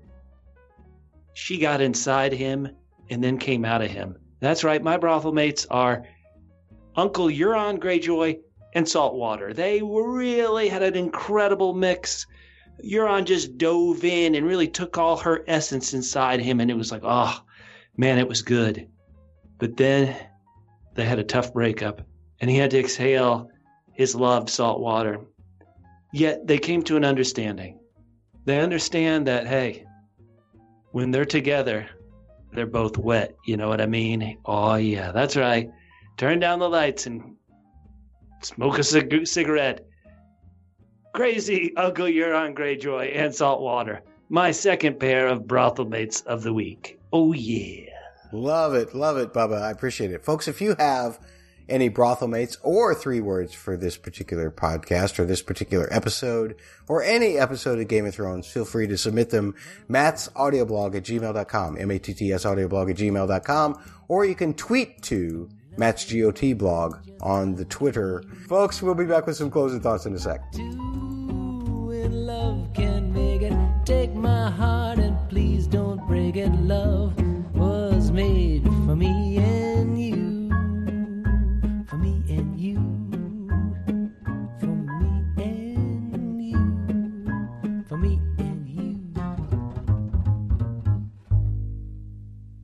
Folks, thanks so much for joining us for this particular episode. I really appreciate the conversations that we had. I appreciate being put in my place about some of my crazy crackpot stuff. I appreciate hearing wonderful thoughts from our guests. And I can't wait to hear your thoughts about this episode when you submit emails to mattsaudioblog at gmail.com or you submit tweets to Matt's GOT blog on Twitter about this particular episode. Don't forget March 5th, 2019 is your deadline for anything to get into the next feedback podcast, whatever that may be. You may have bad feedback about the podcast or positive feedback about the podcast itself, or you may have thoughts about this episode. I accept all kinds of feedback. Don't forget to leave your written reviews in whatever podcast app that you're using. If it allows you to do so, I do understand that there are many apps out there that people are getting podcasts from that they simply can't even rate podcasts or leave written reviews. You're totally What? fine. Yeah, it happens. I can't believe it either. Uh, it used to be it was just Apple Podcasts, which I used to call iTunes, uh, and you had to rate in order to get, you know, your own status up as well as the status of the podcast. Doesn't happen that way anymore. Nonetheless, I want to thank my guests who have been wonderful and very accommodating to my craziness in this particular episode. First of all, we thank the Song of Ice and Fire Siren of the South. She is the Louisiana bred George R. R. Martin and Game of Thrones expert. We love you, Holly. How can people talk to you about either of those mediums in the future? Um, you can find me on Twitter at huntpants, um, H U N T pants, and it's weird. Very good. It is always weird to hear Holly say it's weird. Nonetheless, we love, of course, he's been a fun buddy of mine for a long time. I remember the first time he ever came on a fan call-in show way back in the days of Podcast Winterfell when I still knew nothing and Bubba knew less. But he did learn to do more. He absolutely learned how to do a better podcast than me. He learned how to have better thoughts than me. And I've been his schoolboy. I've been his, his student ever since. Bubba, thanks again so much for joining me, man. I always appreciate everything that you do for this podcast.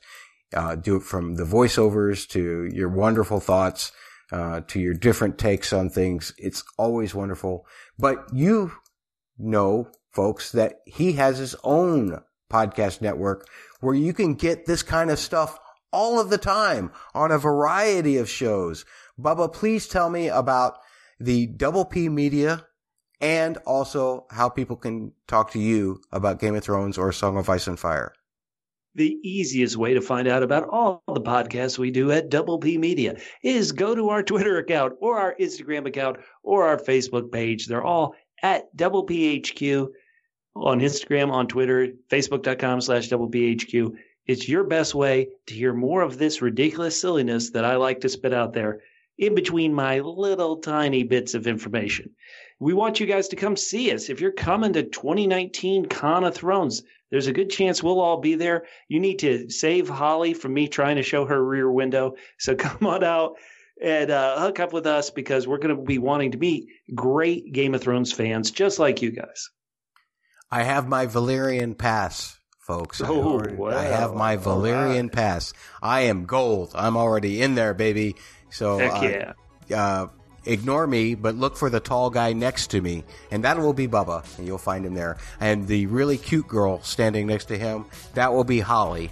And uh, enjoy talking to them while you ignore me. Folks, we'll see you next time. Bye.